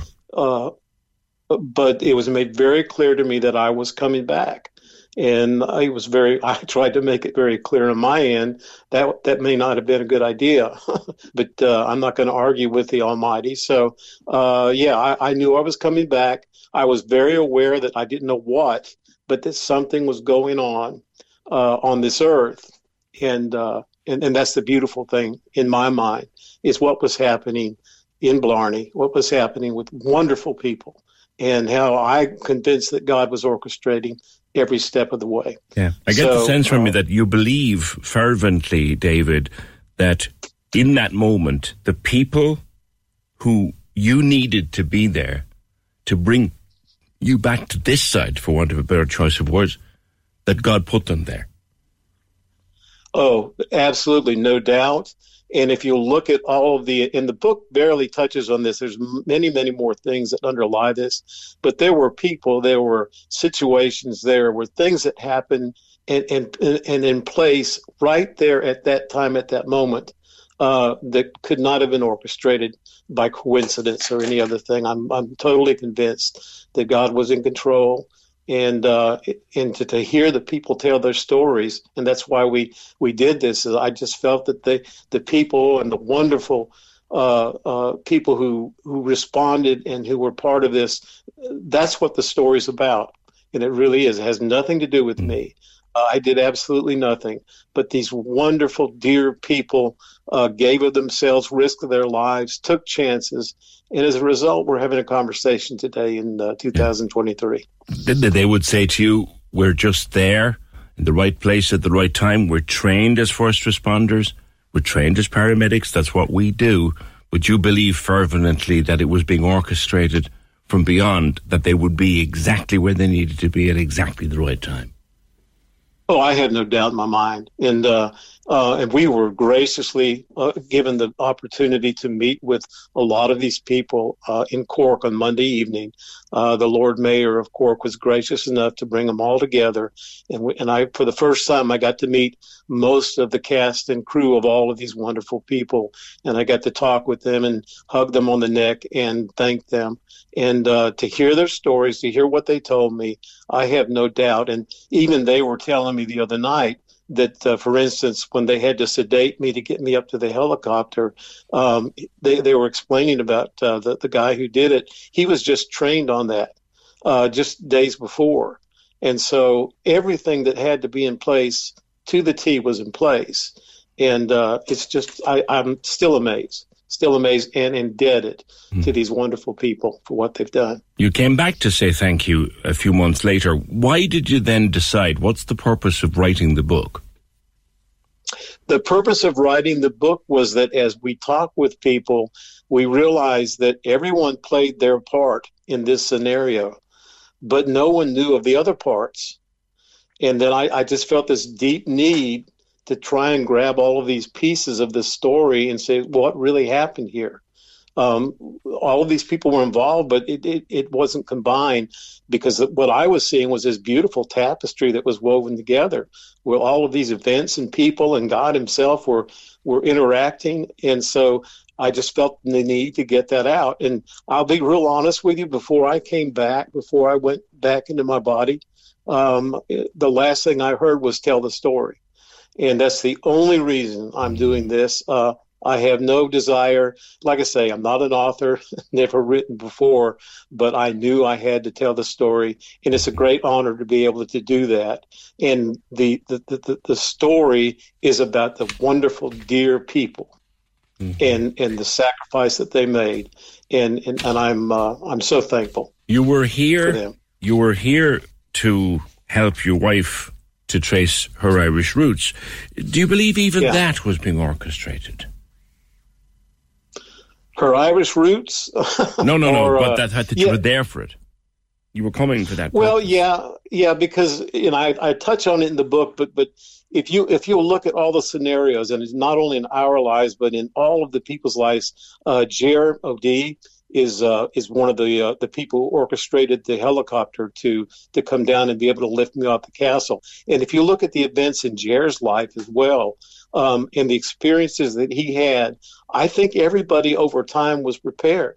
Um, uh, Deborah Lynch, who was who works at uh, Cork University Hospital, uh, two years before the incident, she was tired of watching people being brought in who didn't survive, and she calls up Kate Durant in Cork and in Blarney and says, "We need to do something about this." And that's two years before it, and as a result, uh, Blarney and then the castle, uh, uh, Sir Charles, and it was gracious enough to have his people trained. They had defibrillators placed. This all preceded me by years, and there's just no coincidence in my mind that that was uh, that was part of the story. You know, hmm Um, so it it was all part of a an adventure to get here in the first place. Uh, you you have no Irish roots yourself. uh, well, I do now. You do now, of course. Uh, my yeah, heart, my heart beats for Ireland, but no, I have no no Irish roots. Uh, my whole claim to fame, believe it or not, when we were coming over here, Joy wanted to sort of explore, and because her families came from here, and the only thing I told people, I said, the only thing I want to do when I go to Ireland is kiss the kiss the Blarney Stone, and that was my humorous uh, uh, anecdote. And little did I know that uh, that that uh, was where I was headed. Yeah. Why did you decide that's what you wanted to do among all the Irish things that you could do? Why? It, it- well, it's you've got to admit it's an intriguing story, right? And in reading up before we had the vacation, uh, just to read up the history of Ireland, which is tremendous, and and to understand that, uh, I'm, I'm thinking, okay, there's people who travel here from all over the world, and they they, they climb the castle and they kiss the stone, and it's supposed to give you the gift of gab, right? And uh, and so I just thought that was uh, uh, that was intriguing to me, and uh, uh, so I was just I li- literally joking with people. That was my reason for going, never having seen the castle before, never having known much about it, and who would who would who would think Well, uh, you- when I look back? You sure have the gift the gift of the gab, David. You you you tell your story extraordinarily well. Stay there because and Fergal, I'm okay with that break. I can hold for it. And one of the people who assisted on that day and was um, our, our, you, I think you met again the other night was Ger D, the National Ambulance Mhm. Service. Ger, um, lovely to meet lovely to meet David again. absolutely a, a, a privilege to meet meet David. Um, like I suppose it's not every day that we get to meet somebody you know who we've who we've impacted on so positively, and particularly in a cardiac arrest in a 600 year old castle. You know, um, as David said himself, it's it's an unlikely place where you'd expect someone to survive. You know, given the the, the concrete steps and you know the the intricacies of getting somebody out of a castle. Um, but it was a place that you know is dear now to David. It, I suppose.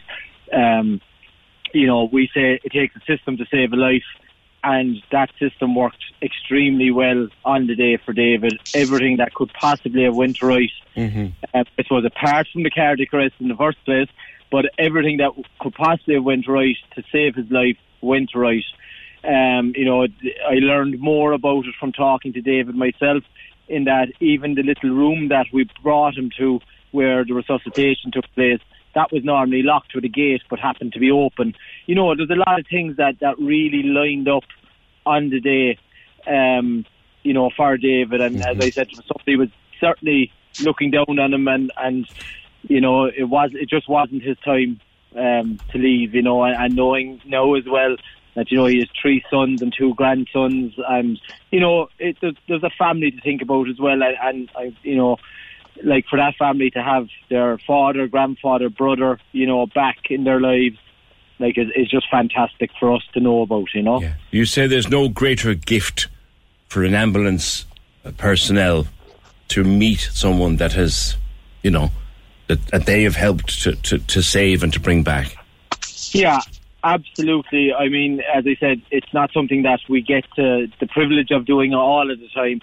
Um, but for for to meet David and from to come all the way back from the states and to dedicate his book, you know, the gift of Blarney, um, to the impact on his life is, is just fantastic.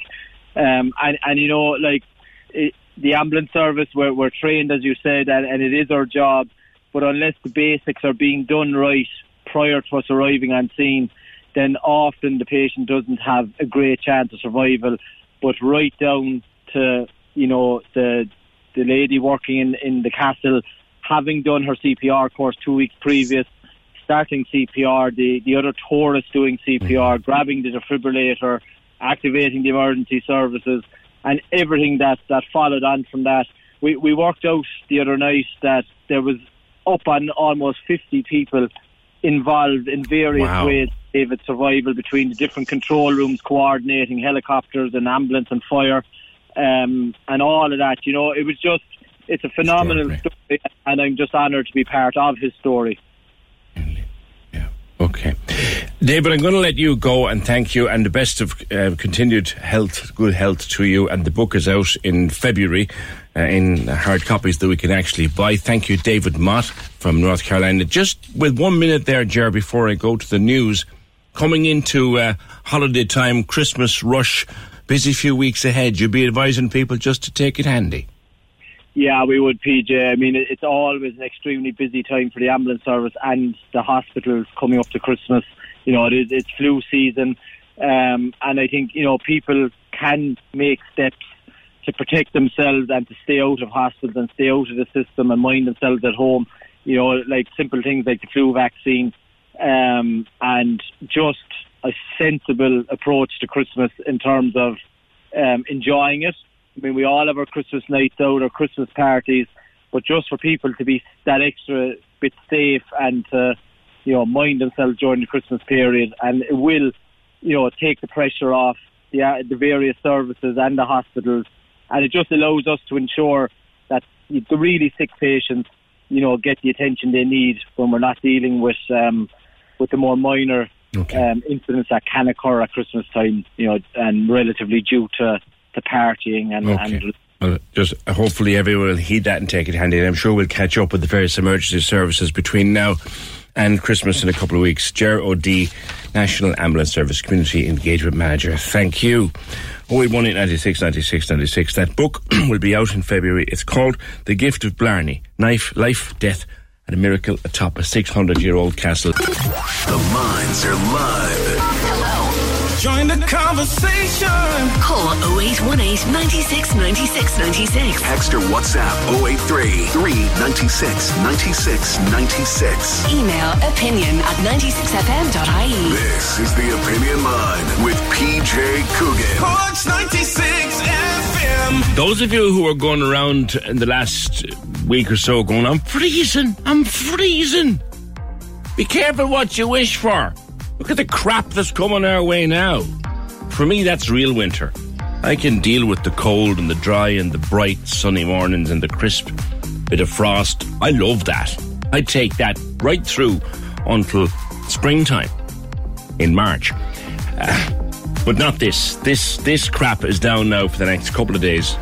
So those of you who were going around complaining they've been freezing the other day, like I said, be careful what you wish for.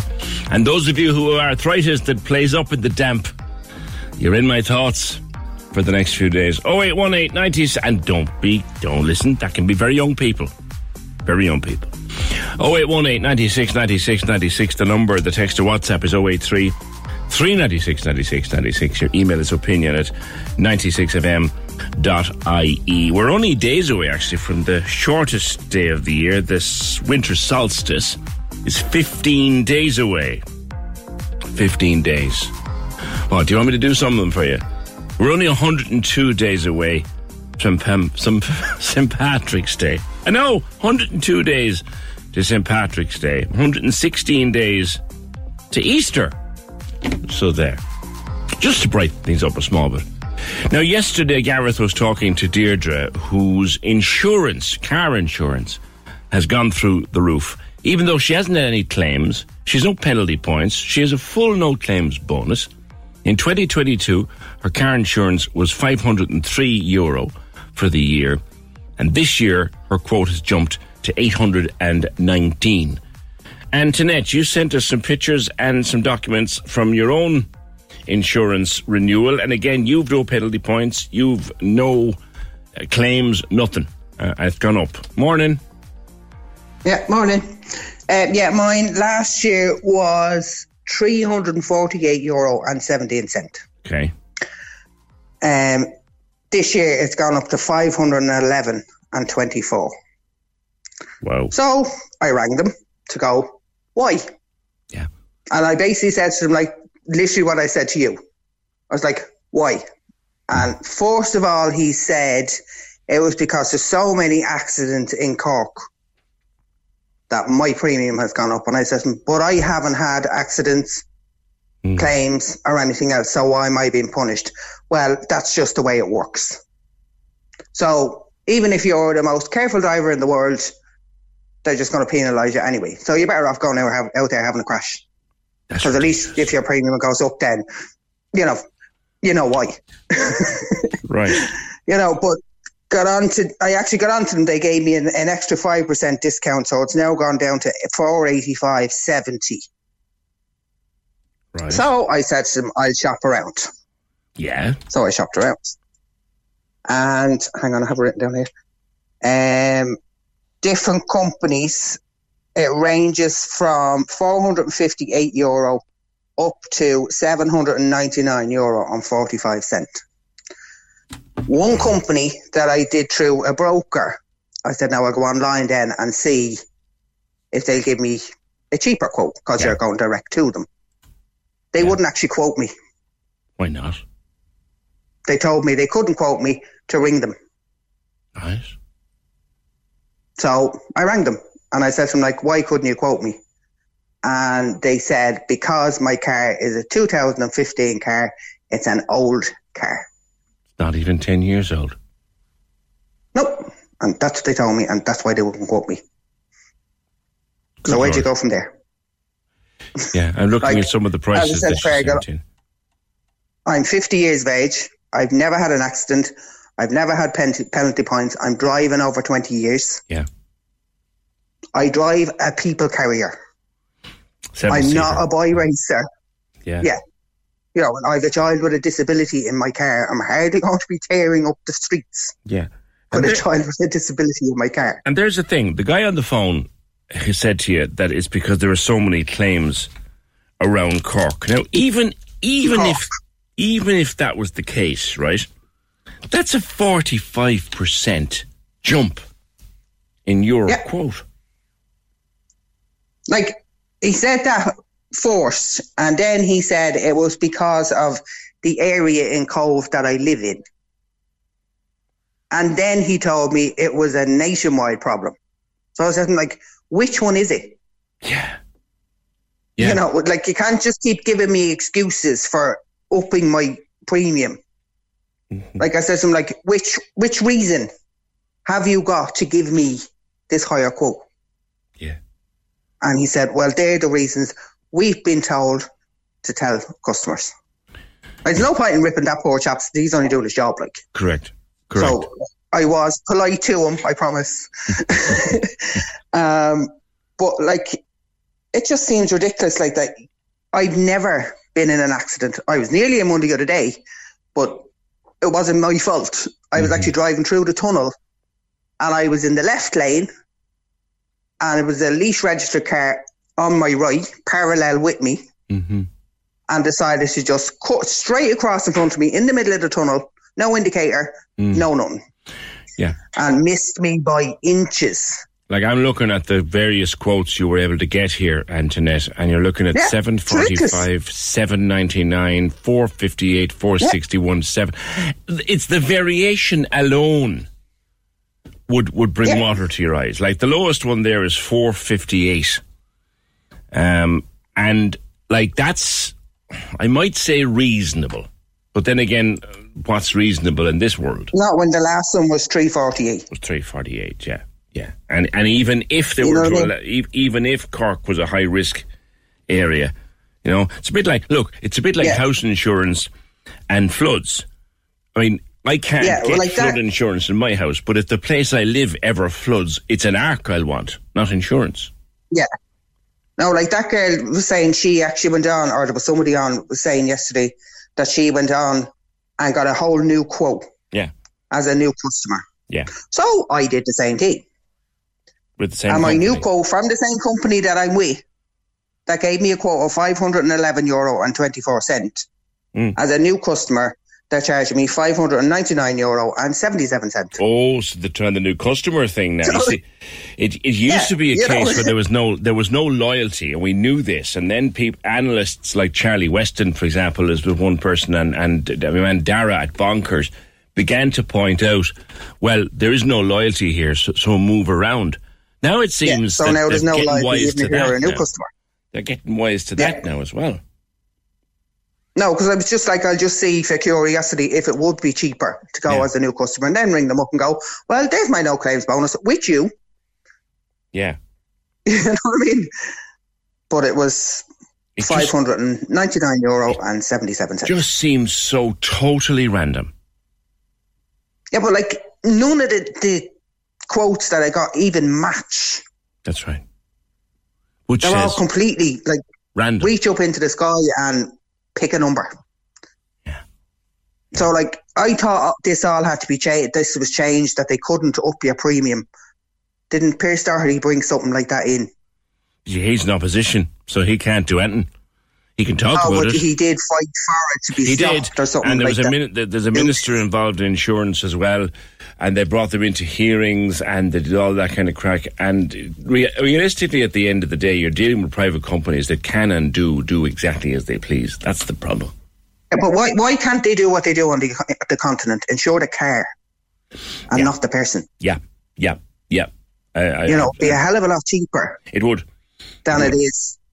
Yeah, my my my daughter's off, off to Australia, Ireland, and they're going to be driving out there herself and her, her her boyfriend, and they're looking into the cost of insurance, and it would make you cry how cheap it can be. Yeah, it's probably so cheap. Yeah. yeah, because they insure the car and not the people in the car. Yeah.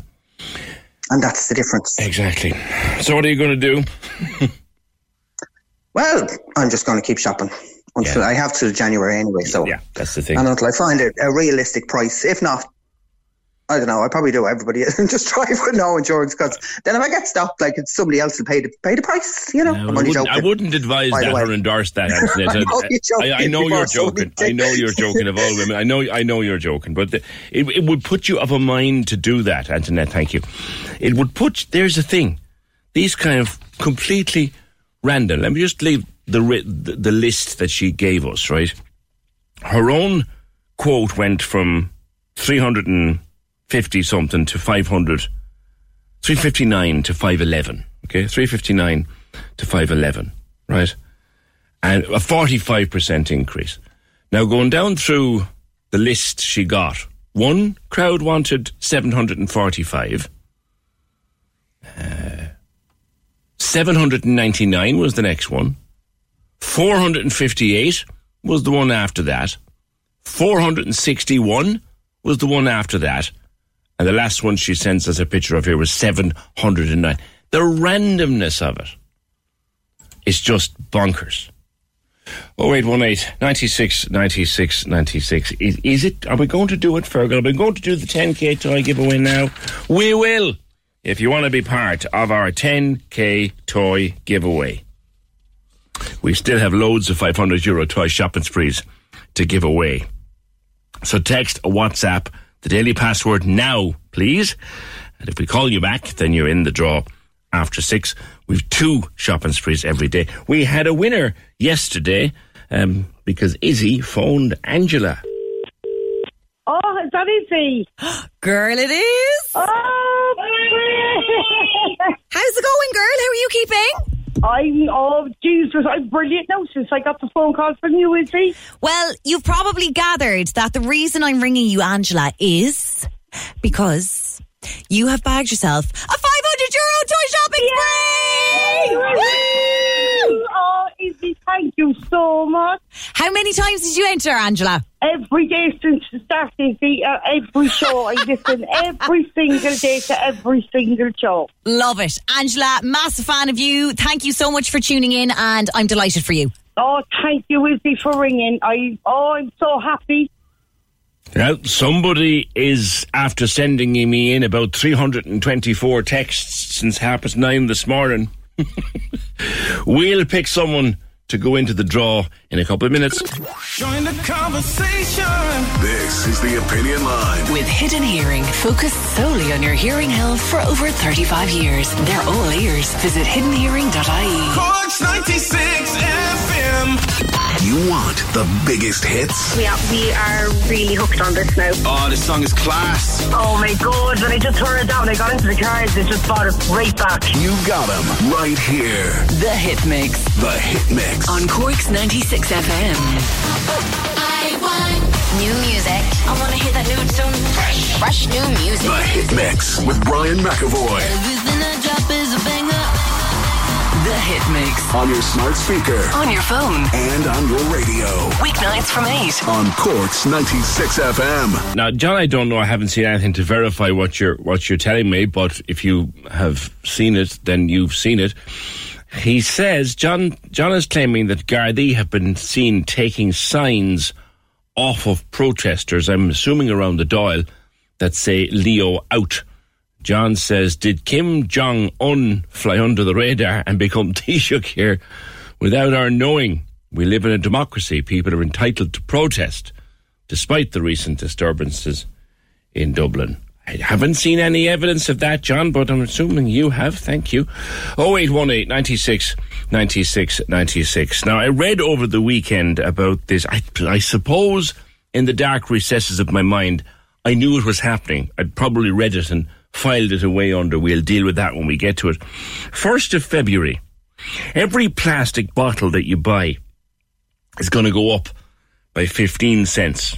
So that's if you buy bottle of Coke, it's going up 15 cents. Bottle of water, going up 15 cents. If it's a large bottle, it's 25 cents. So a large bottle of Ballygowan, 500. Large, uh, 25 cents. Large bottle of Coke, 25 cents. And then you'll have to bring the empties back to a machine uh, to get back the extra charge, the extra tax. The shops are going to have to put in machines They're not cheap. The average Tesco or SuperValu or Lidl or Aldi, it's going to cost them about 200,000 or SuperValu are going to put about 200,000 to put in these machines. Then you'll come along with your bag of bottles and cans, which you can't crush. You can't crush them. You can't damage them in any way. And you'll put them into the machine and you'll get a voucher back. Now, will you get actual money, real money that you can spend, or will you just get, if you do it in SuperValu, you'll get a voucher for SuperValu? What's going to happen? How's it going to happen? You know, like if you buy, and then if you go down and you buy a, a bottle of water at a match, who are you going to bring that back to? Do you have to bring it back to the place where you bought it from? Many, many questions. And look, it's been happening around Europe for years. I get that. I get that. I've been reading that since Saturday. It happens around Europe and we all do it fine. Still, though, it, it feels like another tax, although many people are welcoming it. Chris Moody is the, the River Bride activist to save the otters, um, and some lovely pictures of otters around X or Twitter in the last few days. I don't know whether whether they were yours, Chris. They were certainly taken in Cork. But you you welcome this. Good morning.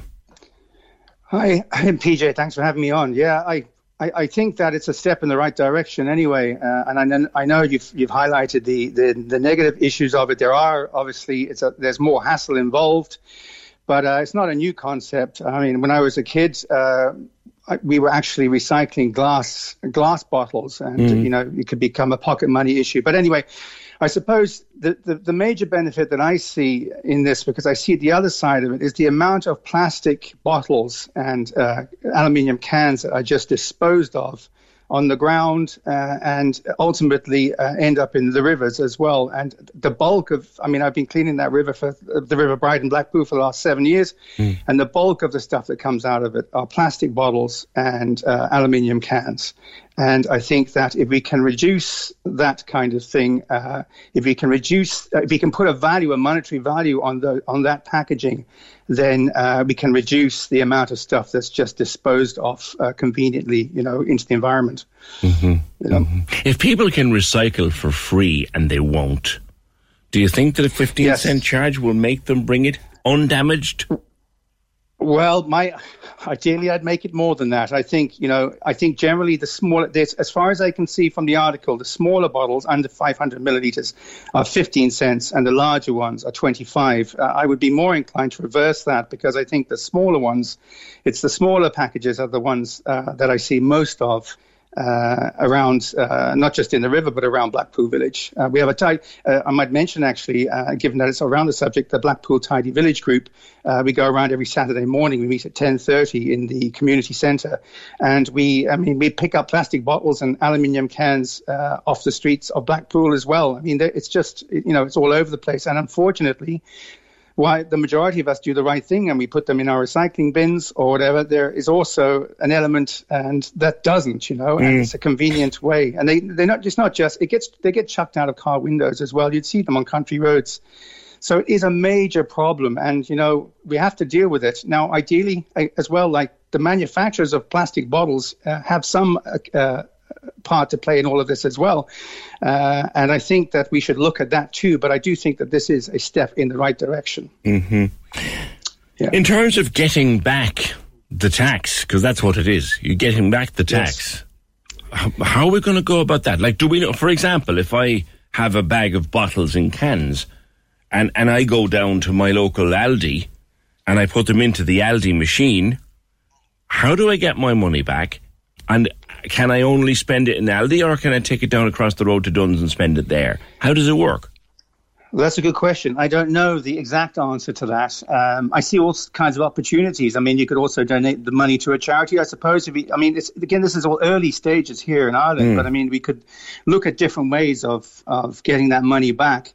Um, I'm not sure how that will how that will work. Well, Um, you see, there's the thing, Chris, and I appreciate where you're coming from, and I know the work, the great work you do with the river, and and, and how the dirt and it gets thrown. It's a big thing for you, and you make all that. But I would be, in, and it, look, it's not it's not for you to answer this question, but I would love to have a minister on the end of the phone between now and the first of February to ask. What do I do to get back? If I, if I, I'm, it might only be a euro, but it's my flipping euro. Where am I going to get it back and what am I going to do with it?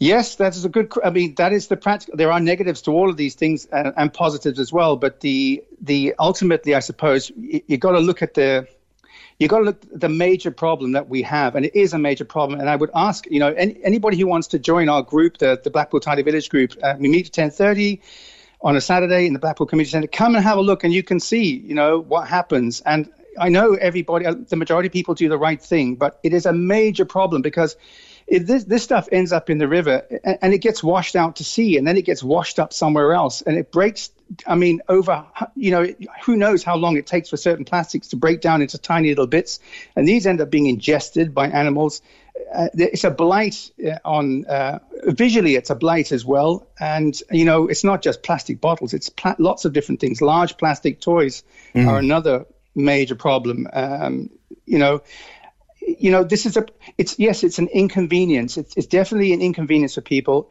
Um, maybe we would just come up with new habits. I hope we would. We would just we take our we already take our plastic bags in. Uh, we we used to just buy them in the shop. Now we go to the shop yeah. with our plastic bags. Well, we just fill them with our plastic bottles and our cans, and then we go to the shop and we put them.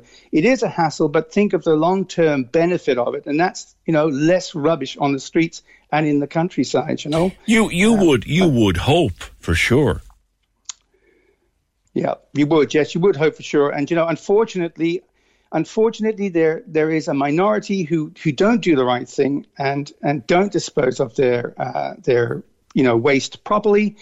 And unfortunately, the only way it seems to encourage people is to put a monetary value on that waste. That seems to be the only way we can do that. And uh, you know, when you've spent as long as I have anyway pulling waste out of the river, and there's a lot more just than bottles and cans, but they are the majority. So when you've done that amount of time, and mm. it's just, you know, you, you think of how how can we solve this problem? How can we solve this problem? And it always comes back to you have to put. Unfortunately, you have to put a monetary value on that waste to yeah. encourage people to put it back. And, are, are yeah, you aware, Chris, whether this is going to apply to tinned foods like peas and beans and tuna? Well, I can only go on the article, and, that, and it refers to aluminium cans. So I don't know about. I, I, to be honest, it seems drink cans and bottles, and again, they would be the majority of items because they're the type of things that people would buy and walk along and drink and then dispose of. Yeah. Okay. Uh, all you, if you stand on any of those bridges in, in the Cork City Centre and you look at the Lee, you will see bottles and cans floating down there. Not massive amounts of them now, not yet anyway, but uh, you you do see it. I mean, all you have to do is look, and you'll see bottles and cans floating down. So the and they come down from tributaries okay. as well. So people might walk across the bridge, throw them into the river, or they might just chuck them onto the road. And what happens is the wind blows them into the river, and then they end up in the Lee as well. Understood. Understood. So, yeah. yeah. Um, okay. It, t- time will tell on, on, as these things are. But Chris, I see where you're coming from with your activism. Thank you for that, Chris Moody. Um, the Blackpool Tidy Towns and Save Our Bride Otters and take in rubbish and dirt and bot. And by the way, anyone who turns to the river and throws their empty Coke bottle in the river, you deserve to be fined 100 euro, let alone charged an extra 10 cents uh, for your bottle. Um, that's, that's where I'd be coming from. Putting your plastic bottle into the river is just disgusting and dirty and lazy. That's all that is. But instead of fining people for littering, they're going to fleece the ones of us who don't. 0818 96 96 96. John says the bottle scheme was introduced in Malta last year and it's completely stupid. But then, John, there are other countries who've been doing something like this for a long time and they say it works just fine. I suppose only time will tell. Your thoughts are welcome. 0818 96 96 96. At least if they were glass bottles, you could take them into a room, into a smash room or a rage room and just smash them up and they get taken away for recycling. You ever see that on television? I'm sure I, I remember seeing it for the first time back in the the 80s and 90s, a smash room. This was a place, the one that I saw was in London, or was it London? And you could go in and there was loads of crockery and bottles at the back of it, and you just smash them off wall and get your rage out. You paid to do it, like, and at the end of it, then they'd take it away and they'd recycle it. You just, there's great strength to be got from bursting something. Well, now Ireland has its first ever rage room. It is in Dublin. We hope there might be one in Cork uh, soon enough. And the man behind it is Lucas Baltrusas. And today is a busy day for you, Lucas, because it's opening day for Ireland's first Rage Room. Good morning. Good morning, good morning to you. How are you? Very good. Where'd you get the idea for this? Basically the same as you did back in the back in the day. We've seen on television, we've seen on social media, and we've seen that there's none in Dublin, and we're like, we need to be the first. So we got ahead to it, and then we made it happen. There was a scene, wasn't there, in, in sex education where they brought someone into uh, one of these places and just let rip at a car. Yeah, that's what we wanted to do as well, and hopefully in the future we can recreate that scene as well with a car in our unit. Why did you want to do this? It mostly just started like from my personal life. It's like there's not much to do over here in Dublin on the weekends. Mostly just like pubs and drinks, and we just look for something that what we can introduce new in Dublin that's gonna make a big impact and be good business at the same time. And this was the perfect idea. I've been in business since start of COVID, realistically. So I was just walking there and then there, trying all these different things, and it was all good. But this opportunity was one of the biggest ones to come around. So we put all the efforts into this to make this happen, Yeah. and we're here now. There's a load of videos if you go to TikTok or any of those, and you'll find comments under them. Oh, I wish there was something like that to do Yeah. here in Ireland. Yeah. So, uh, first of all, where do you get all the stuff to break up? Well, we mostly have suppliers from like liquidated companies or p- donations. We also accept donations from any person that wants to come in and just drop off anything. We'll take anything. But yeah, we have suppliers. We have a few recycling centres or just adverts. We come and collect anything that we can find, and then we recycle after. Like you said, like every time you go into a TikTok or Instagram video, was like, when is this coming to Dublin? We need this here. When is this coming? It's like, we're here now, so we made it happen. And is it busy so far? Yeah, we had huge feedback since the literally the first hour we came live public that we're opening. It was like we nearly sold out a few days there. and Now it's been three or four days now, so we're literally coming out to nearly selling out in the first week. So That's great. And what do I do? I just go in and book an hour and pick up a hammer? Is that it? yeah, you just book it for twenty minutes. You come in, we you, you see a little safety video. We tell you what to do and what not to do, and then you go at it. You can play your own music, or we supply music. We have baseball bats, hammers, sledgehammers, crowbars, and just go in there. And what have you got for me to break?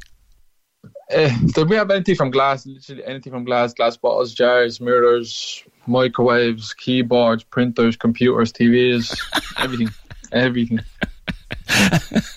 And then afterwards, you take it away and dump it properly, do you?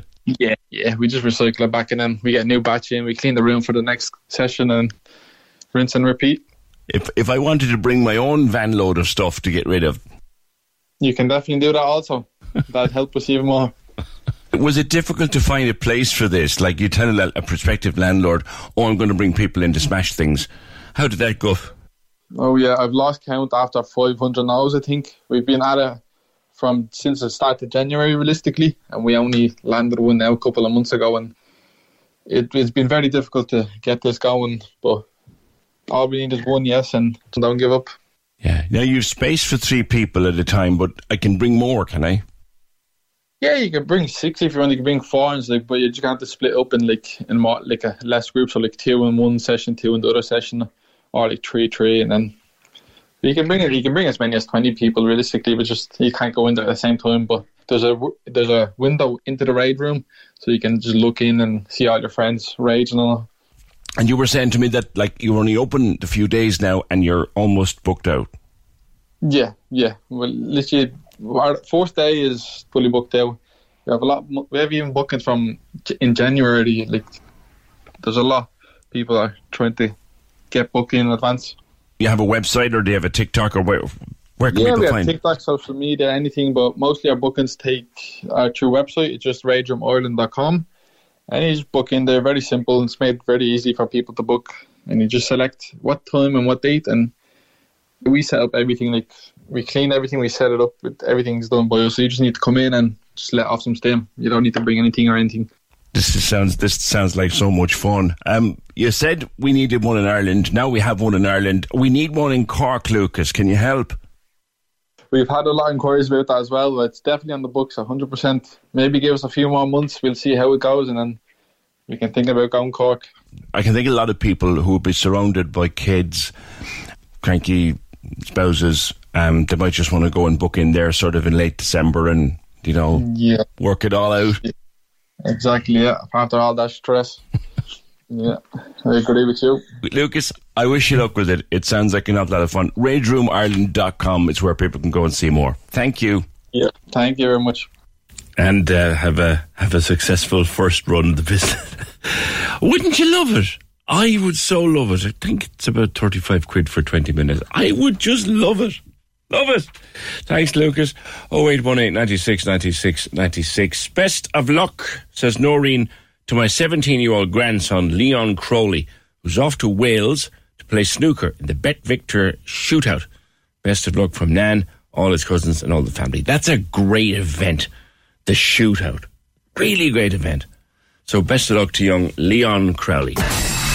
Cork's 96 FM's 10K toy giveaway. With your local credit union helping you have a wonderful Christmas. Merry Christmas. Angela won yesterday after going through from the opinion line. Let's see if we can't put someone else through to be a winner this evening with Izzy when she does two 500 euro shopping sprees after six. All we can do at this stage is put you through.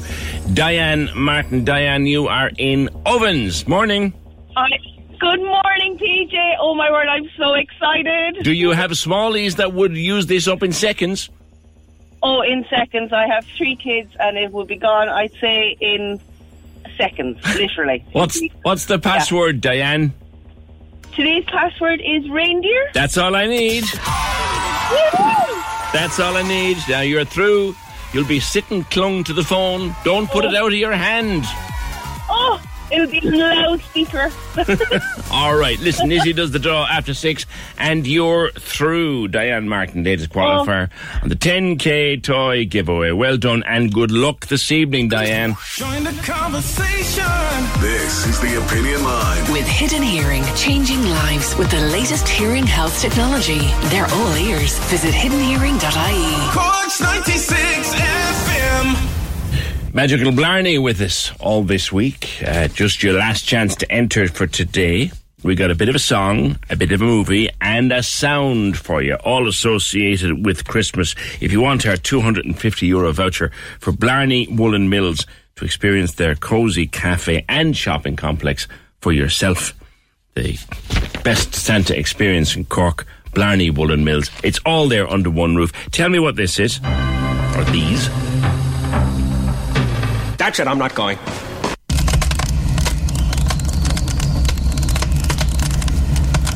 Give me the song, the movie, and the sound to 083 396 96 96. We'll pick a winner in a minute. Fancy playing your part in a world record breaking attempt, eh?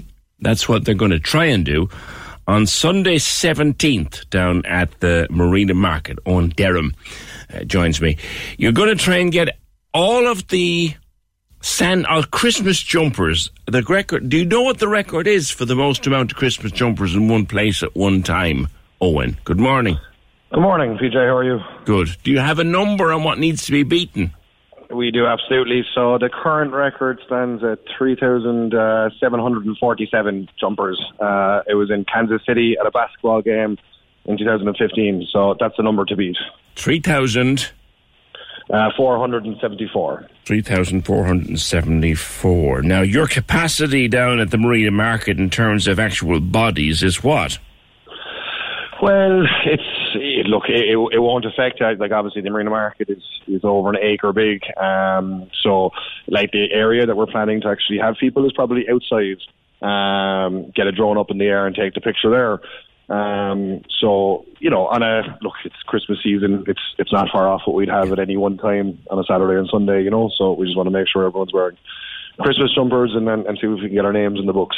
Now, you'd like to people to register for it so they can be officially counted. Is that right? Yeah, so like breaking world record with, with Guinness isn't like you know it, it's you can't just kind of wing it. Um, you really have to show the evidence. You need uh, videographers, photographers. You need registrations, Um, so you know, obviously, just so they're not giving a world record to anyone, Mm-hmm. um, and a few adjudicators and stuff like that. So we're we're doing it properly. We um, we want people to register so we know the numbers are there. Um, and then just send out, you know, communications, emails, all the rest of it um, on the updates and stuff. So, So you have an Eventbrite set up. Yeah, yeah. So they're free tickets on Eventbrite. Registration is completely free. Um, we do have two charity partners with us, uh, CUH and uh, Share this year. Excellent. Um, so we're trying to go as, as homegrown as possible, and we work with the guys all the time anyway. So, um, so there will be a charity aspect to it. Um, it's not part of the registration, but we hope to raise as much uh, money on the day as possible for these guys, um, and just make it a feel-good event. Okay, so 300 and 3,475 is the target. Is the target, yeah, yeah. We want to hit 4,000, yeah. You want to hit 4,000. And are they registering already? Yeah, we, we do have registration. Um, we're at about 100 now so far, which, look, we only released it there on uh, Monday, so Sure. it, it, these things take a little bit of time to get some steam. Um, but look, we're getting there. Um, I've run, run a few events in the past, and usually people really start kicking in into the second week or Yeah. the week of. Um, Yeah. So, So you got Yeah. from now until Sunday week, and that's important. The, the registration is what will count for the record, not just showing up. There's no point in showing up with your Christmas jumper on and not being registered. Yeah, well, look, you can register on the day Oh, can or you? five minutes before the picture. Right. Yeah, we're, well, yeah, we're, we're, we're, we'll definitely have uh, facilities for that. And, um, you know what I mean? So we'll have a registration desk there. So anyone that wants to take involved, whether they're registered online or offline, um, will be able to, to, to take their information on the desk, give them a wristband, and uh, yeah, hopefully break a world record. Um, we'll be providing music and stuff on the day, so there'll be a good vibe around. Ah, that'd be a great vibe down the Marina Market and plenty of food as well. All right, listen, Owen, good luck with it, and let us know how the numbers are closer to the time, and we'll see if we can't push it a bit harder for you. Yeah, I appreciate that, PJ. Thanks so much. Fantastic. Let's see if we get the most Christmas jumpers ever recorded in the one place, ever in the one photograph. The record stands, according to the Guinness Book of Records, the three three thousand four hundred and seventy four. They want to try and get four thousand there on Sunday, the seventeenth of December, between half twelve and two, down at the Marina Market. Go to Eventbrite.ie and register, or you can register on the day. Let's make it happen. Right, Aileen Hurley is in Bandon. Aileen. Hi. Hi, you need to give me three answers. Here we go. Hold on. That's it, I'm not going. Okay, let's start with the song. Andy, do they know it's Christmas yet? That was the easy one. Then the movie was the tough one for me. The Grinch Who Stole Christmas. You got it in one. And the last sound was. Uh, open fire crackling. All right. Well, you've got yourself a 250 euro voucher for Magical Blarney at the Blarney Woollen Mills. Go and enjoy. I'm sure you've got smallies Perfect. to bring, have you? I do. I have three of them. Oh, and they all looking forward to Santa? I, they are. They're, they're my head wrecked from it. but what, what ages are they, Aileen? Um, eight, four, and one. Oh, God bless and spare you. Oh, you have my sympathies. Yeah, yeah. I'm So only the messing. four, like eight year old is kind of allergic, but Yeah. he still believes, but he's allergic to me. And the four and the one year old are all excited. It's a massive time of the year. It's a great time of the year for them. It's such fun. It's such fun. Aileen, you go and enjoy on us, all right? Perfect. Thank you so much. On to Magic Blarney. Take care and a happy Christmas to you and all and all and all the smallies. And we do that again tomorrow with another set of clues. And we've loads more. And we're out of time. And it's just manic. It's bonkers. But it's great. And that's it. Program edited by Emer Hay, produced and researched by Fergal Barry. All of your podcasts up ASAP. And we'll talk to you tomorrow just after nine. Join the conversation. This is the Opinion Line. With Hidden Hearing, focused solely on your hearing health for over 35 years. They're all ears. Visit hiddenhearing.ie. Corks 96 FM. Planning for your next trip? Elevate your travel style with Quince. Quince has all the jet setting essentials you'll want for your next getaway, like European linen, premium luggage options, buttery soft Italian leather bags, and so much more. And is all priced at 50 to 80% less than similar brands. Plus, Quince only works with factories that use safe and ethical manufacturing practices. Pack your bags with high-quality essentials you'll be wearing for vacations to come with Quince. Go to quince.com slash pack for free shipping and 365-day returns.